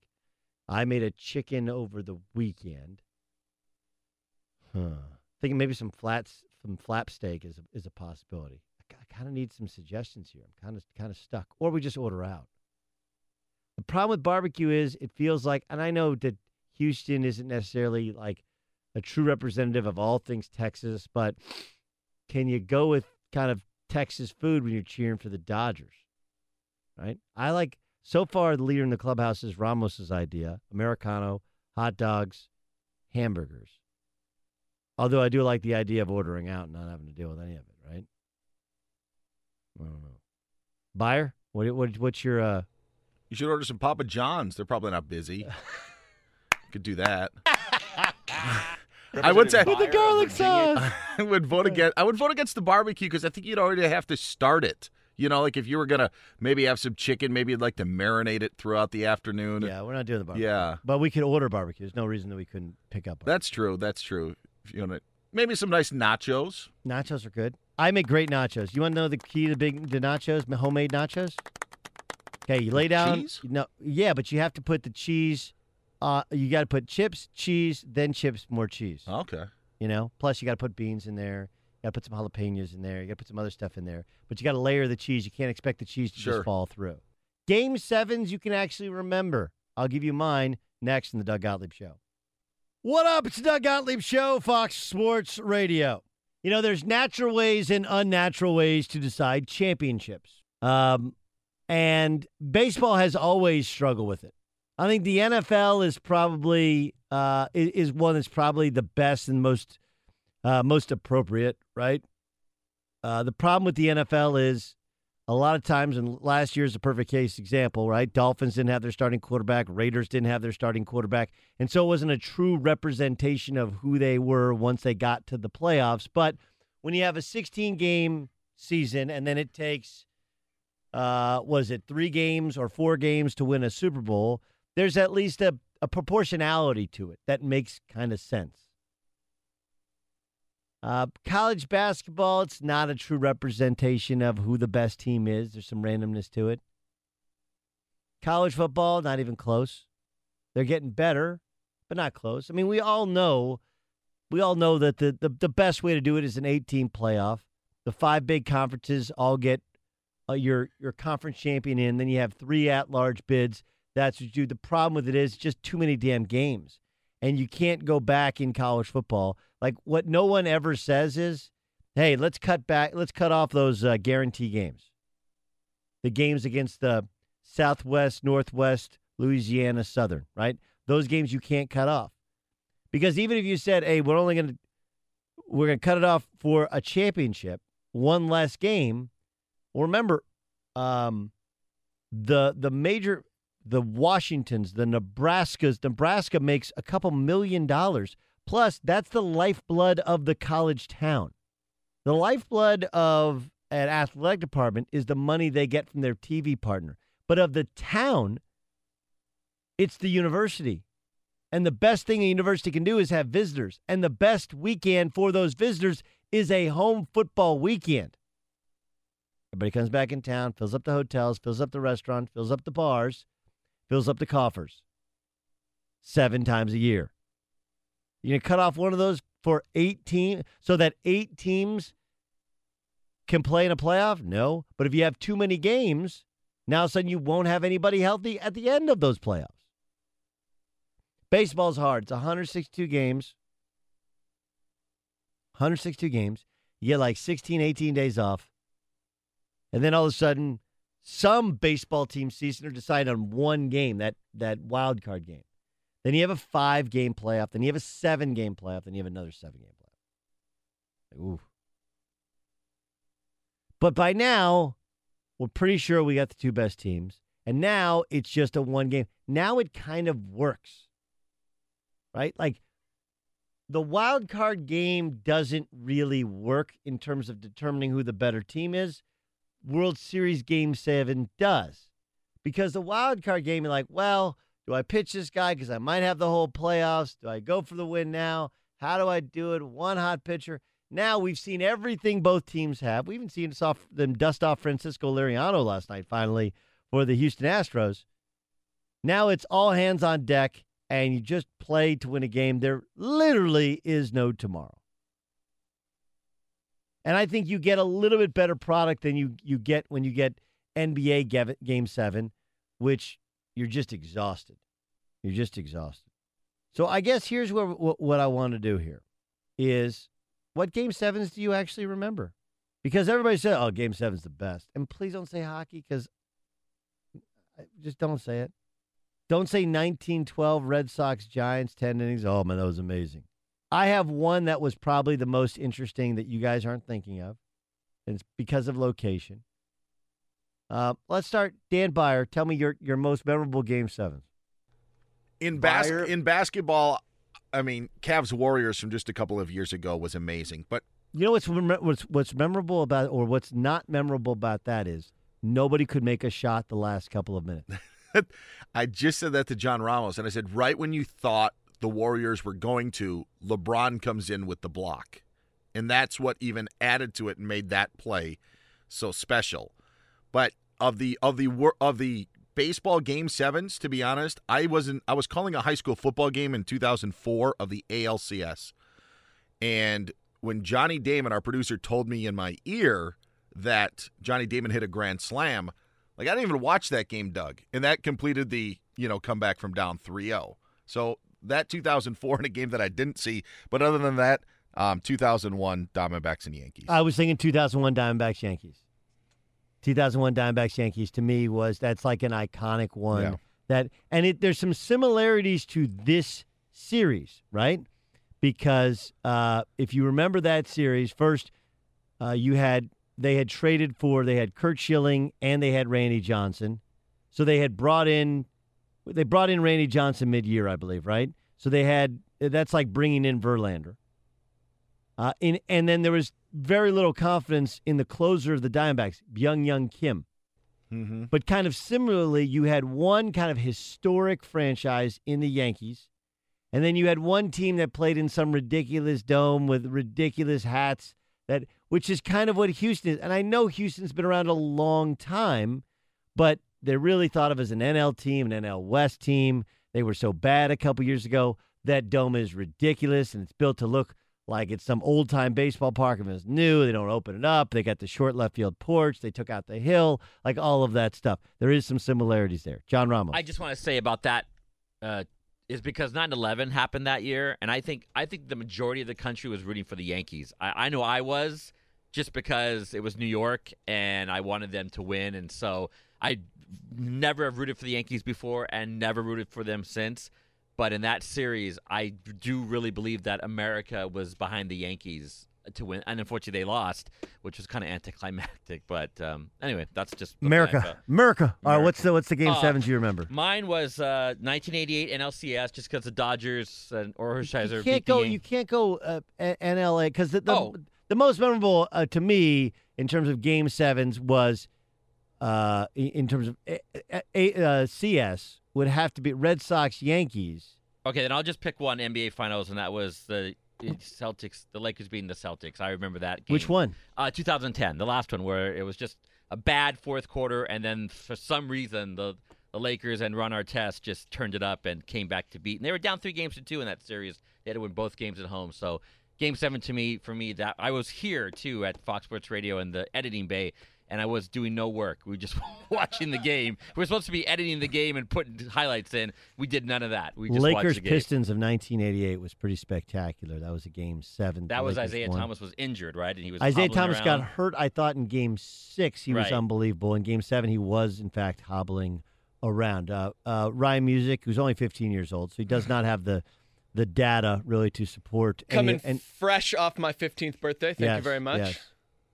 What do you Uh, got? I will go. Most sentimental would be the Angels when they won in 2002. Remember, they trailed three games to two as well. Yes. and even in Game Seven, they were down big, right? Uh, no, Game Six was Game the six. comeback. Game six yeah, was the comeback. Um, so I remember that, but in terms of like actually being fully aware of like the intricacies of the game, I'll just go with last year's Game Seven.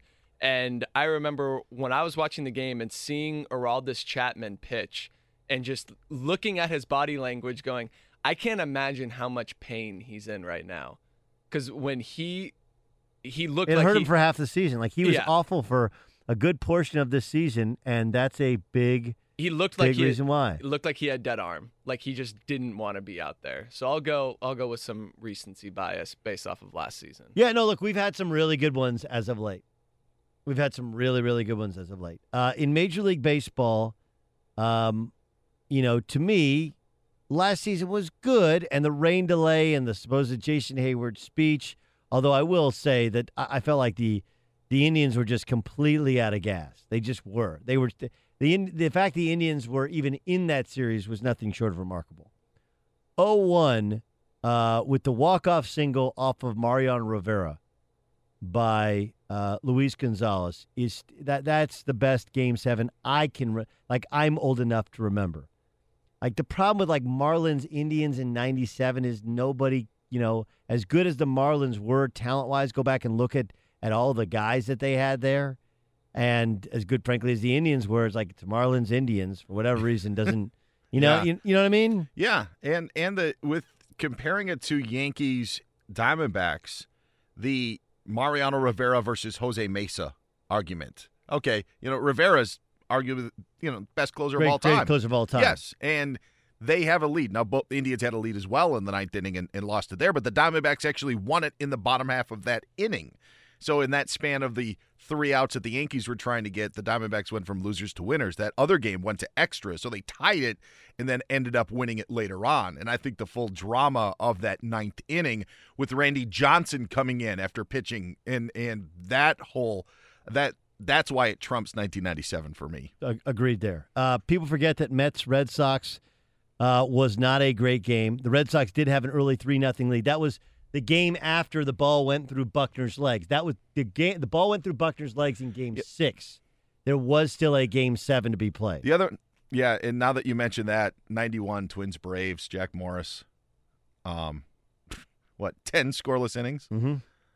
Um, that probably, I mean, There's been some bad Yeah. ones. Rangers, Cardinals. Uh, uh, we we talked about it with Matt Holliday earlier. If you missed that interview, you can download it. Part of our podcast. Game six was an all timer, right? Uh, but uh, but but game seven was not. Cardinals won six to two. Rangers lost that game in, and I think that's a little bit where Holliday's bias is too, right? Where you're one strike away twice as the Rangers were. Now you go to a game seven on the road. You're like, not a ton left. And and to your point, um, 2002 Angels Giants. It was uh, five runs, I think, in the eighth inning, maybe of Game Six. Anyway, uh, John Lackey went five innings, and they went to K. Rod and Troy Percival. K. Rod was the setup man. Troy Percival, Brendan Donnelly. Uh, they they shut down the Giants, who really didn't do anything. And then there have been some bad ones, some really bad Game Sevens as well. So look, fant- it, it's I'm most intrigued by the Kershaw thing because I think the guy's awesome. And it's really hard to go, well, he's affected by pressure. Okay, if he's affected by pressure, why was he so good in game one? On the other hand, he got lit up in game five. But I love. Like, this is, it's like the best thing about baseball is you have time to set the story, to catch your breath, to watch mano y mano. Can you get somebody out? And now you're running on fumes. You don't have your best stuff. It's not in the best weather. You're doing something you don't normally do in terms of throwing out of the pen. I guess we'll find out. That game seven discussion, I, I believe that Holliday said he thinks Kershaw could go three innings. It could go Yu Darvish to Kershaw. I, I think they'll be Alex Wood. I think they'll be, but I do think Kershaw will pitch, and they'll try and get him close the door seven, eight, nine type of area. Uh, that Game Seven discussion brought to you by TrueCar. You can find out what other people in your area pay for the same car you're looking for, new or used. Visit TrueCar to enjoy a more confident car buying experience. Hall of Famer John Smoltz joins us upcoming next. We'll get his thoughts on the game. Are the Dodgers now the favorites? Who should the Dodgers go to out of the pen? How can Yu Darvish be better? And oh yeah, Lance McCullers has been nasty with that breaking ball. How much does the weather change everything? Find out next. With TrueCar, you can find out what other people in your area pay for the same car you're looking for, and on average, save over three thousand off MSRP. Whether you're looking for a new or used car, visit TrueCar and enjoy a more confident car buying experience. Doug Gottlieb Show, Fox Sports Radio, getting you ready for Game Seven of the World Series. Who knows better about Game Seven of the World Series than one of the great pitchers of our generation, become one of the great broadcasters of our generation? Of course, talking about John Smoltz, who did start at Game Seven, which is more known for Jack Morris pitching ten scoreless innings in a one nothing shutout. And John Smoltz joins us on the Doug Gottlieb Show. Uh, look, I know you've accomplished a ton, but being a part of a game and you didn't pitch poorly, what do you remember about that game? It was everything I dreamed of as a kid. I tell people all the time. I think sometimes you you think everybody thinks this way as an athlete, and I, I disagree. I've been around enough that don't necessarily think about pitching 107th games as a kid like I did in Lansing, Michigan. I remember going out there. I just come off a Game Seven shutout against the Pirates to get to a Game Seven World Series dream come true. That year, I didn't give up a single run in 16 and plus innings, but only won one game. So the ending wasn't what I dreamed of But everything in the game, my body, my my heartbeat, everything was right where it needed to be, even on the road. So those both coming on the road, I probably pitched at home in Lansing, Michigan, a lot more than I did on the road as a kid. Um, I'm I'm fascinated by by all these guys reaching out to Dave Roberts and telling him, "Skip, I can go." It got Brandon Morrow in trouble in Game Five, where he's like, "I'm I'm good," and he six pitches later he gave up four runs. Uh, give him a day off, and he was good. Kershaw told him he was good to go. Uh, I'm like, look, I understand the ego of a great professional athlete. I'm ready to go. I would always say yes, but does anybody ever say no in these situations? No, I just don't have it. Uh, you don't hear of them, uh, that's for sure. But I think you know you understand a game seven. My I think that my general problem with baseball lately is there seems to be too many game sevens being managed. In other words, it's not game seven, it's game two or game one or game three, and it's just such the propensity to get guys in in so many different situations and uncharacteristically at the time when it matters the most, putting guys in uncomfortable situations and asking them to be successful. So in a game seven, you always know that's going to be the case. Everyone's going to come to the park. Let me see how I feel. I can do it. The worst decision I ever made, I ever made, was telling my manager I can pitch in game six. I, I got the save in game two. I pitched seven, eight innings in game four.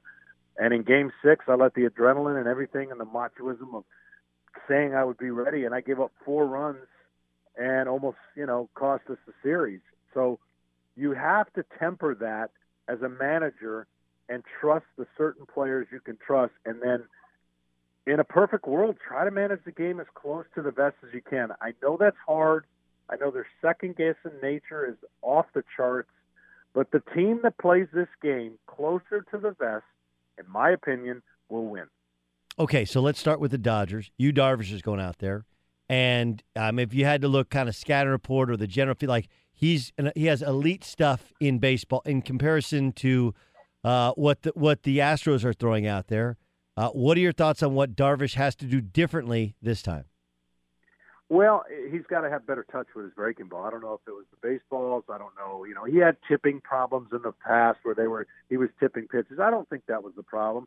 I just think he ran into a lineup without his best stuff, and he's got great numbers against the Astros in theory on the year. So he just has to deal with the mindset that that game two or game three was a fluke, and I'm going to make the adjustments at my bullpen, and I'm going to make better secondary stuff. He's got the best breaking balls in America from a right-handed pitcher with a variety of ways to throw it. So uh, if he commands that, it's going to be a tough, tough go for the for the Astros lineup because of what he can do spinning the baseball. I know it's a, a feel thing, and you got to go by your gut if you're Dave Roberts. But if it was John Smoltz in that dugout, uh, what would be the order of who you turn to and why? You know, I, I think when you think of what the Dodgers have, the biggest biggest guy that I want to utilize, literally the biggest guy, is Kenley Jansen. And when do I maximize that moment? Because that's the problem in a game seven. You typically want to close it out with him, but he may not have that luxury. And in being able to assess the situation of score and moment, I think you got to have that guy available from the seventh inning on. And there's going to be a lot of starters used in this game. There's going to be a record amount of starters used in this game. And I'm not saying that they're all going to be able to do what they hope to do because it's a little uncharacteristic. But I think the lineup and the five right-handers in a row for the Astros are going to go a long way to determine whether Morrow and Jansen continue to have the success against them. That's what Roberts is going to be looking to do. What about Kershaw? Kershaw, I would imagine, has got to be the toughest decision for Roberts in this sense.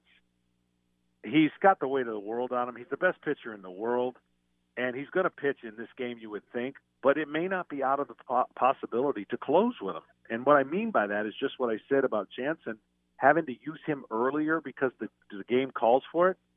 You might have to keep Kershaw in like he did in against the Nationals to close out a couple outs or an out. I wouldn't be surprised if that happens. You know, it's it's interesting. I'm I'm always fascinated by this.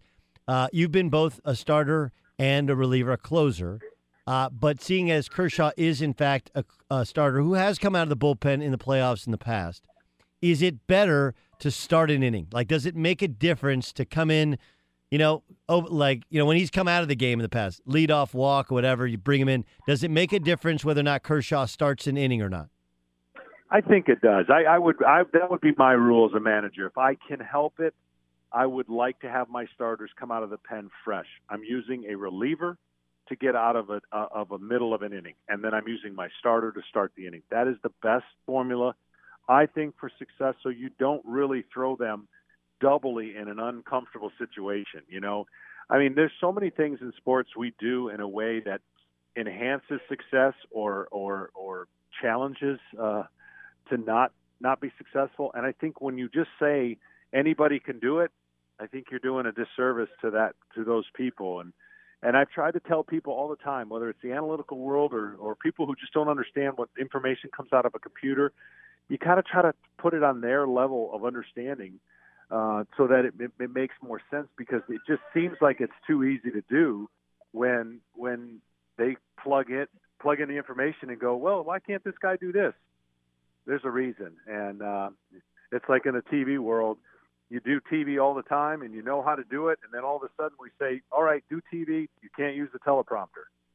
It, it's different. It's harder, and and it makes you uncomfortable, and that's what athletic that's what athletes go through as well. John Smoltz joining us on the Doug Gottlieb Show, lead analyst for Fox coverage tonight, Game Seven of the World Series, of course, at Dodger Stadium, just after five o'clock West Coast time, eight o'clock East Coast time.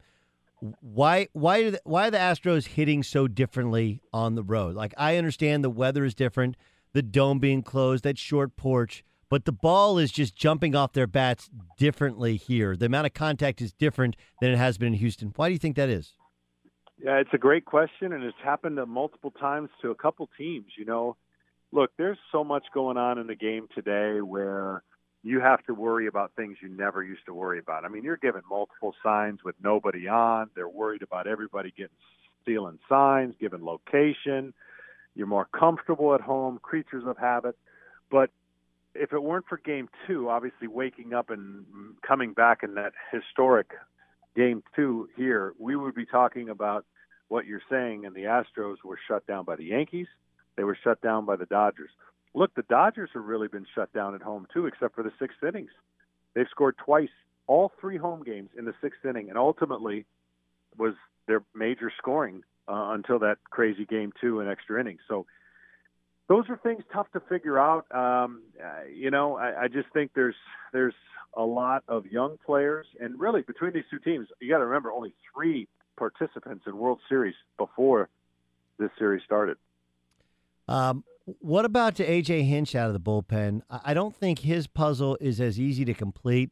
Uh, you know, Giles is no longer part of what. Like he, he's not. We didn't even see him. Like I don't, did he even make the trip? Um, but and then some of his bullpen is taxed. What do you think he does if, in fact, he has to go get McCullers? I think it's all starters. I think he has a great chance to pitch this game with all starters. Uh, he's going to have Keuchel. He's going to have Morton. Morton could follow uh, McCullers, then you've got Keuchel, uh, and you were going to have Verlander available. I mean, that's going to be that's going to be the interesting choice. You know, adrenaline as the game goes on will make you feel like you're more apt to close a game with like a Verlander per se. But uh, the only chance maybe where he goes to a reliever is, as we mentioned, maybe even Liriano would get one left-hander out so his starter can start an inning. Yeah, that, that I would, think that, unlike any other series we've ever seen, this is going to be. I said before the game started, there could be six to seven starters pitching in this game, and who would ever think that would have been the case with two great teams going to Game Seven? I thought that was really smart that he got uh, Liriano in there late yeah, last night just to give him a look because he didn't have any other lefty coming out of the pen, and he to win tonight, you may have to have him come and get a lefty out of the pen. Correct? No doubt. This is the strangest World Series for me as a player I understood certain guys will slump and struggle with the pressure at times, but to have this many of them between two teams really hit the skids at the wrong time has handcuffed the manager, has basically said, I can't go to this guy unless. And that has been so strange to see. And with an era where there's so much bullpenning talk and so much relievers being thrown in, this is the byproduct sometimes that runs into it. I, I've, I've often said, be careful what you wish for. The more guys you ask to come in a game, the yep. more chances that one of those guys are not going to be as good as advertised. Um, well, two World Series for you to call from Fox and two Game Sevens. You are a good luck charm. By the way, World Series Game Six had more than 23 million viewers across Fox, Fox Deportes, and streaming on Fox Sports Go, making it the second most watched Game 6 since 2009. Of course, it's the 20th overall year of Fox covering the World Series. You'll hear John Smoltz alongside Joe Buck and a cast of thousands out at Dodger Stadium. Great job so far. Best of luck on the call tonight. We look forward to you calling the last baseball game of the season. Thank you. And for me, it's come full circle. This is how long the year's been. I called the World Baseball Classic Championship here in L.A., and now it seems like two years later, I'm getting a chance to be part of Game Seven back in L.A. Pretty, uh, pretty unreal. Well, it's been it's been great to watch. You've been outstanding. Thanks so much. All right, thanks for having me. All right, it's John Smoltz joining us on the Doug Gottlieb Show. So good, so good. Uh, it's interesting because like Harold and uh, Verducci were like co-analysts for a year, and before that it was McCarver forever. And I would contend that this is the best broadcasting team we've ever had calling the World Series. Just he's a cheat code, total cheat code. Let's bring in Dan Beyer. Dan, what else is going on other than Game Seven of the World Series? Well, Lots of stuff from the NFL. Teams getting back to practice, getting set for Week Nine in the NFL season, and when the Denver Broncos are practicing, it's Brock Osweiler taking first team reps. He's been named the starter today for their game against the Eagles. So Trevor Siemian heads to the bench. Osweiler should have another target available as Emmanuel Sanders was able to practice today, returning from a sprained ankle. The New England Patriots have signed free agent quarterback Brian Hoyer to a three year deal. He was released after the 49ers acquired Jimmy Garoppolo in a trade with New England. There are reports that the Green Bay Packers were interested in Hoyer as well, but he ends up going back to New England. Jameis Winston has had a shoulder issue that's bothered him for the last few weeks. In fact, he hasn't thrown in practice until Friday the last couple of weeks, but was on the practice field throwing today. Dolphins quarterback Jay Cutler was on the practice field.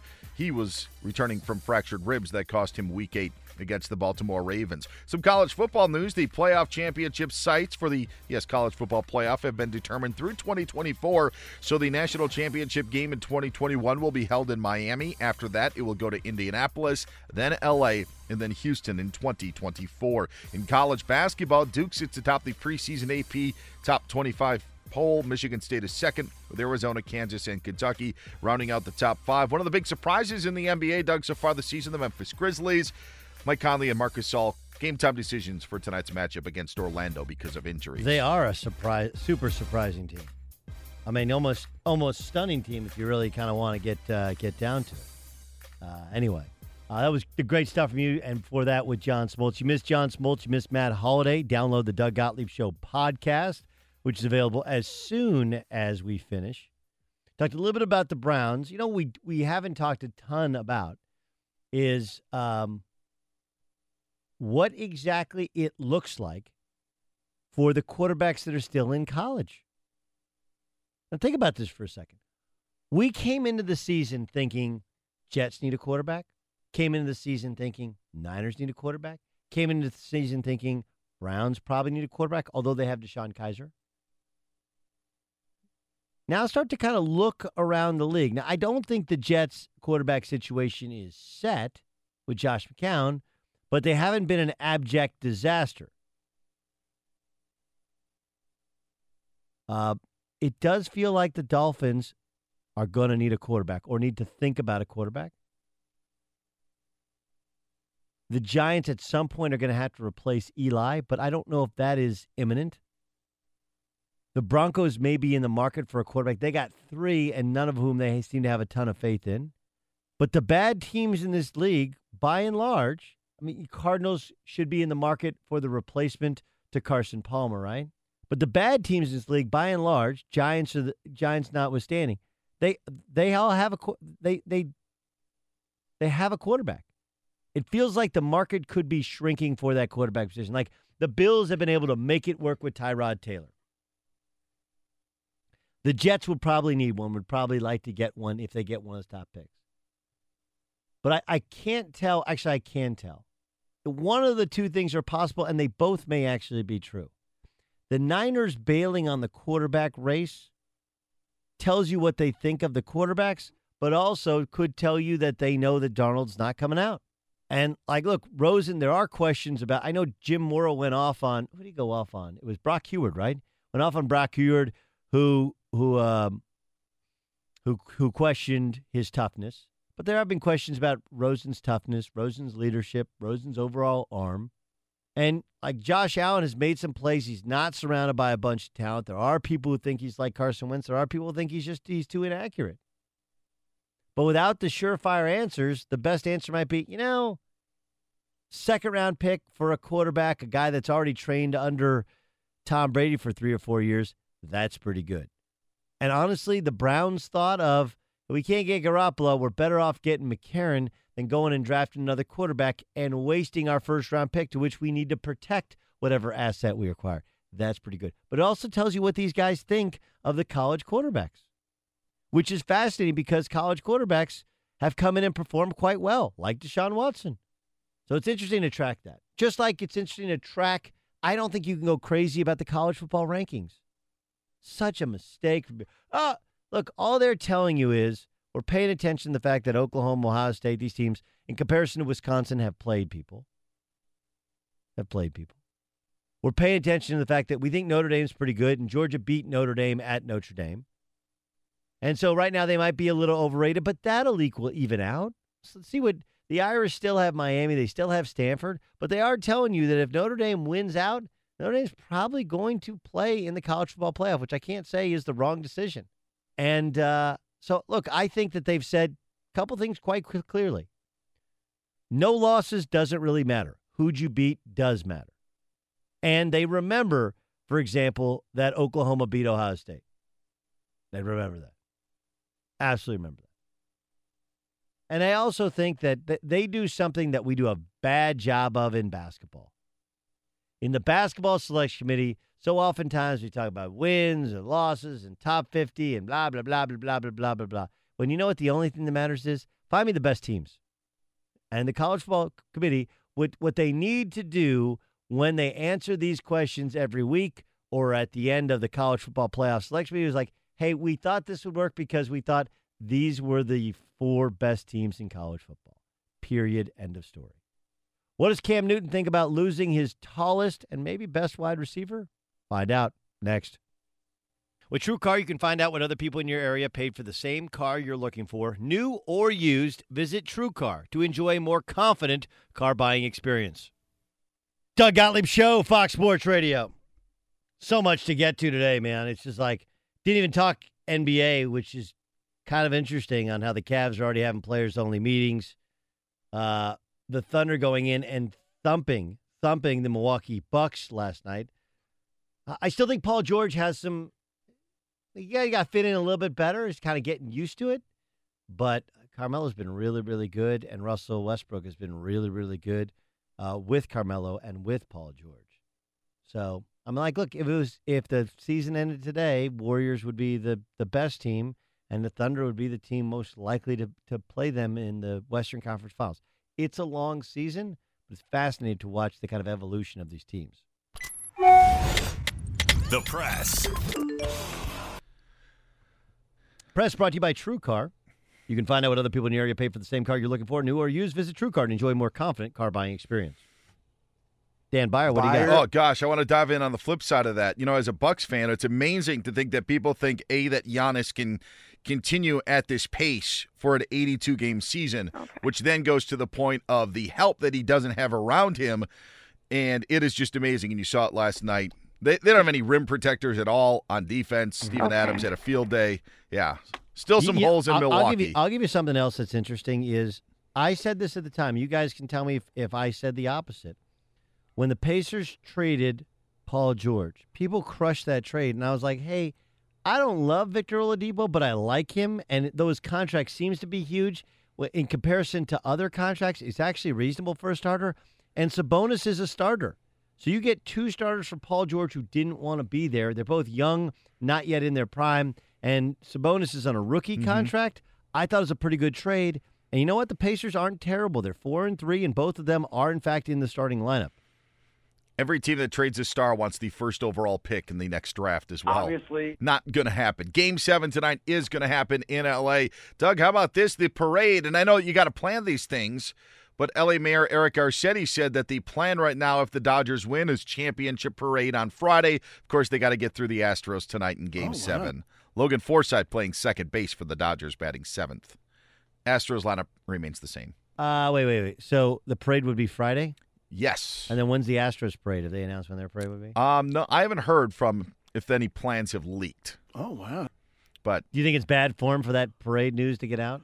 no, you have to. I mean, it's you know, you can't. You got to plan for something like that, right? Yeah, I don't think guaranteeing wins and planning parades are bad things because everybody thinks their team's going to win, and and and and and you have to prepare.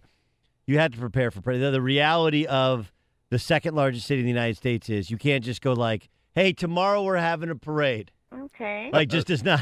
Yeah. it, it doesn't work. That you may think it works that way, and in my world, it would work that way. Oh yeah, by the way, tomorrow we're having a parade. It doesn't work that way in real life. Mm-hmm. Moving on to the NFL, Bengals head coach Marvin Lewis told reporters today that he was relieved the A.J. McCarron trade with Cleveland didn't go through. So he's happy to have A.J. McCarron back. And again, maybe something that the head coach has to say. Yeah, I don't. uh, You're relieved to not get two picks. Although, on the other hand, like, look, Marvin Lewis may not. He still may be coaching for his job, and he needs to have a viable backup option in case Andy Dalton plays like Andy Dalton or Andy Dalton gets hurt. So he actually may be telling the truth, even though it does sound like classic Yeah. coach speak. It's also an interesting dynamic when front office makes the trade and the coaches then have to deal with it firsthand. So now Marvin Lewis having to deal with AJ McCarron, who was almost traded. Uh, Panthers quarterback Cam Newton today reacted to the team's trade of Kelvin Benjamin to the Buffalo Bills. You know, it's a business. My feelings are irrelevant. We got one job to do. That's win football games. It's hard, you know, when you have emotional attachment. But at the end of the day, you know, life goes on. Protest, no protest. Football's still going to be on Sunday. Dab on them folks. The dab on the folks was added in by John Ramos. Yeah. You'd be like, wait, he said dab on those folks afterwards? the hell? That was the weirdest thing ever. I actually thought that was a pretty professional statement by Cam Newton, who's been so bad in the past. Because when he's saying, like, look, I like Kelvin Benjamin, I like him a lot, uh, but it's business and this decision they made, and we, and we move on. Kind of, he and he took the no stance on the protest as well at the same time. Like that's actually a really smart sentence from Cam Newton, who's done a lot of dumb things at press conferences in the past. It's funny. And Panthers interim GM Marty Hurney said that the move is going to allow Carolina to get more speed on the field, which may sound like GM speak, but in reality, you never had to worry about Kelvin Benjamin and Devin Funchess being deep threats, which allowed defenses to easily defend Cam Newton or Christian McCaffrey. No question. It's not just that. Remember, uh, and and he goes back. Marty Hurney's been in the league a long time. He goes back. He was a Bobby Beathard guy, right? Um, so uh, he what what's crazy about it was, remember Marty Hurney wasn't he fired by the Panthers? Yes, like fired by the Panthers, and they brought him back.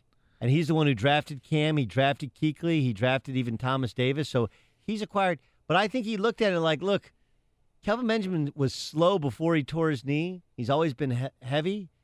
And now we got the Chris Samuel kid who's from Ohio State, who's more of a burner. Curtis, yeah. Curtis Samuel, sorry. Curtis Samuel kid. And then they got uh, McCaffrey. Like, we want to kind of open up the field for, for Cam. And I kind of think that's I kind of think that's a smart direction because their offense has not been great. Broncos named Brock Osweiler as their starter for Week Nine against the Eagles, replacing Trevor Siemian. Not surprising. Trevor Siemian stunk, and he's the only other viable option right now. So he'll get one or two games to prove himself. and If not, they'll turn to Paxton Lynch. Get out. While Niners quarterback Jimmy Garoppolo is going to be active Sunday against the Cardinals, his head coach Kyle Shanahan says it's possible Garoppolo doesn't play at all for the rest of the season. It is what it is. It's also possible that he does play the rest of the season. I, I think the Niners, though, and like that's music to the Patriots' ears, right? Patriots like, hey, no, don't play him. We'll take the first pick of the second round. But I, I think that it's reasonable to think they'll take their time before they put him in. One, you don't want to make him look bad. And two, Niners want as good a pick as they can get in the draft. It is what it is.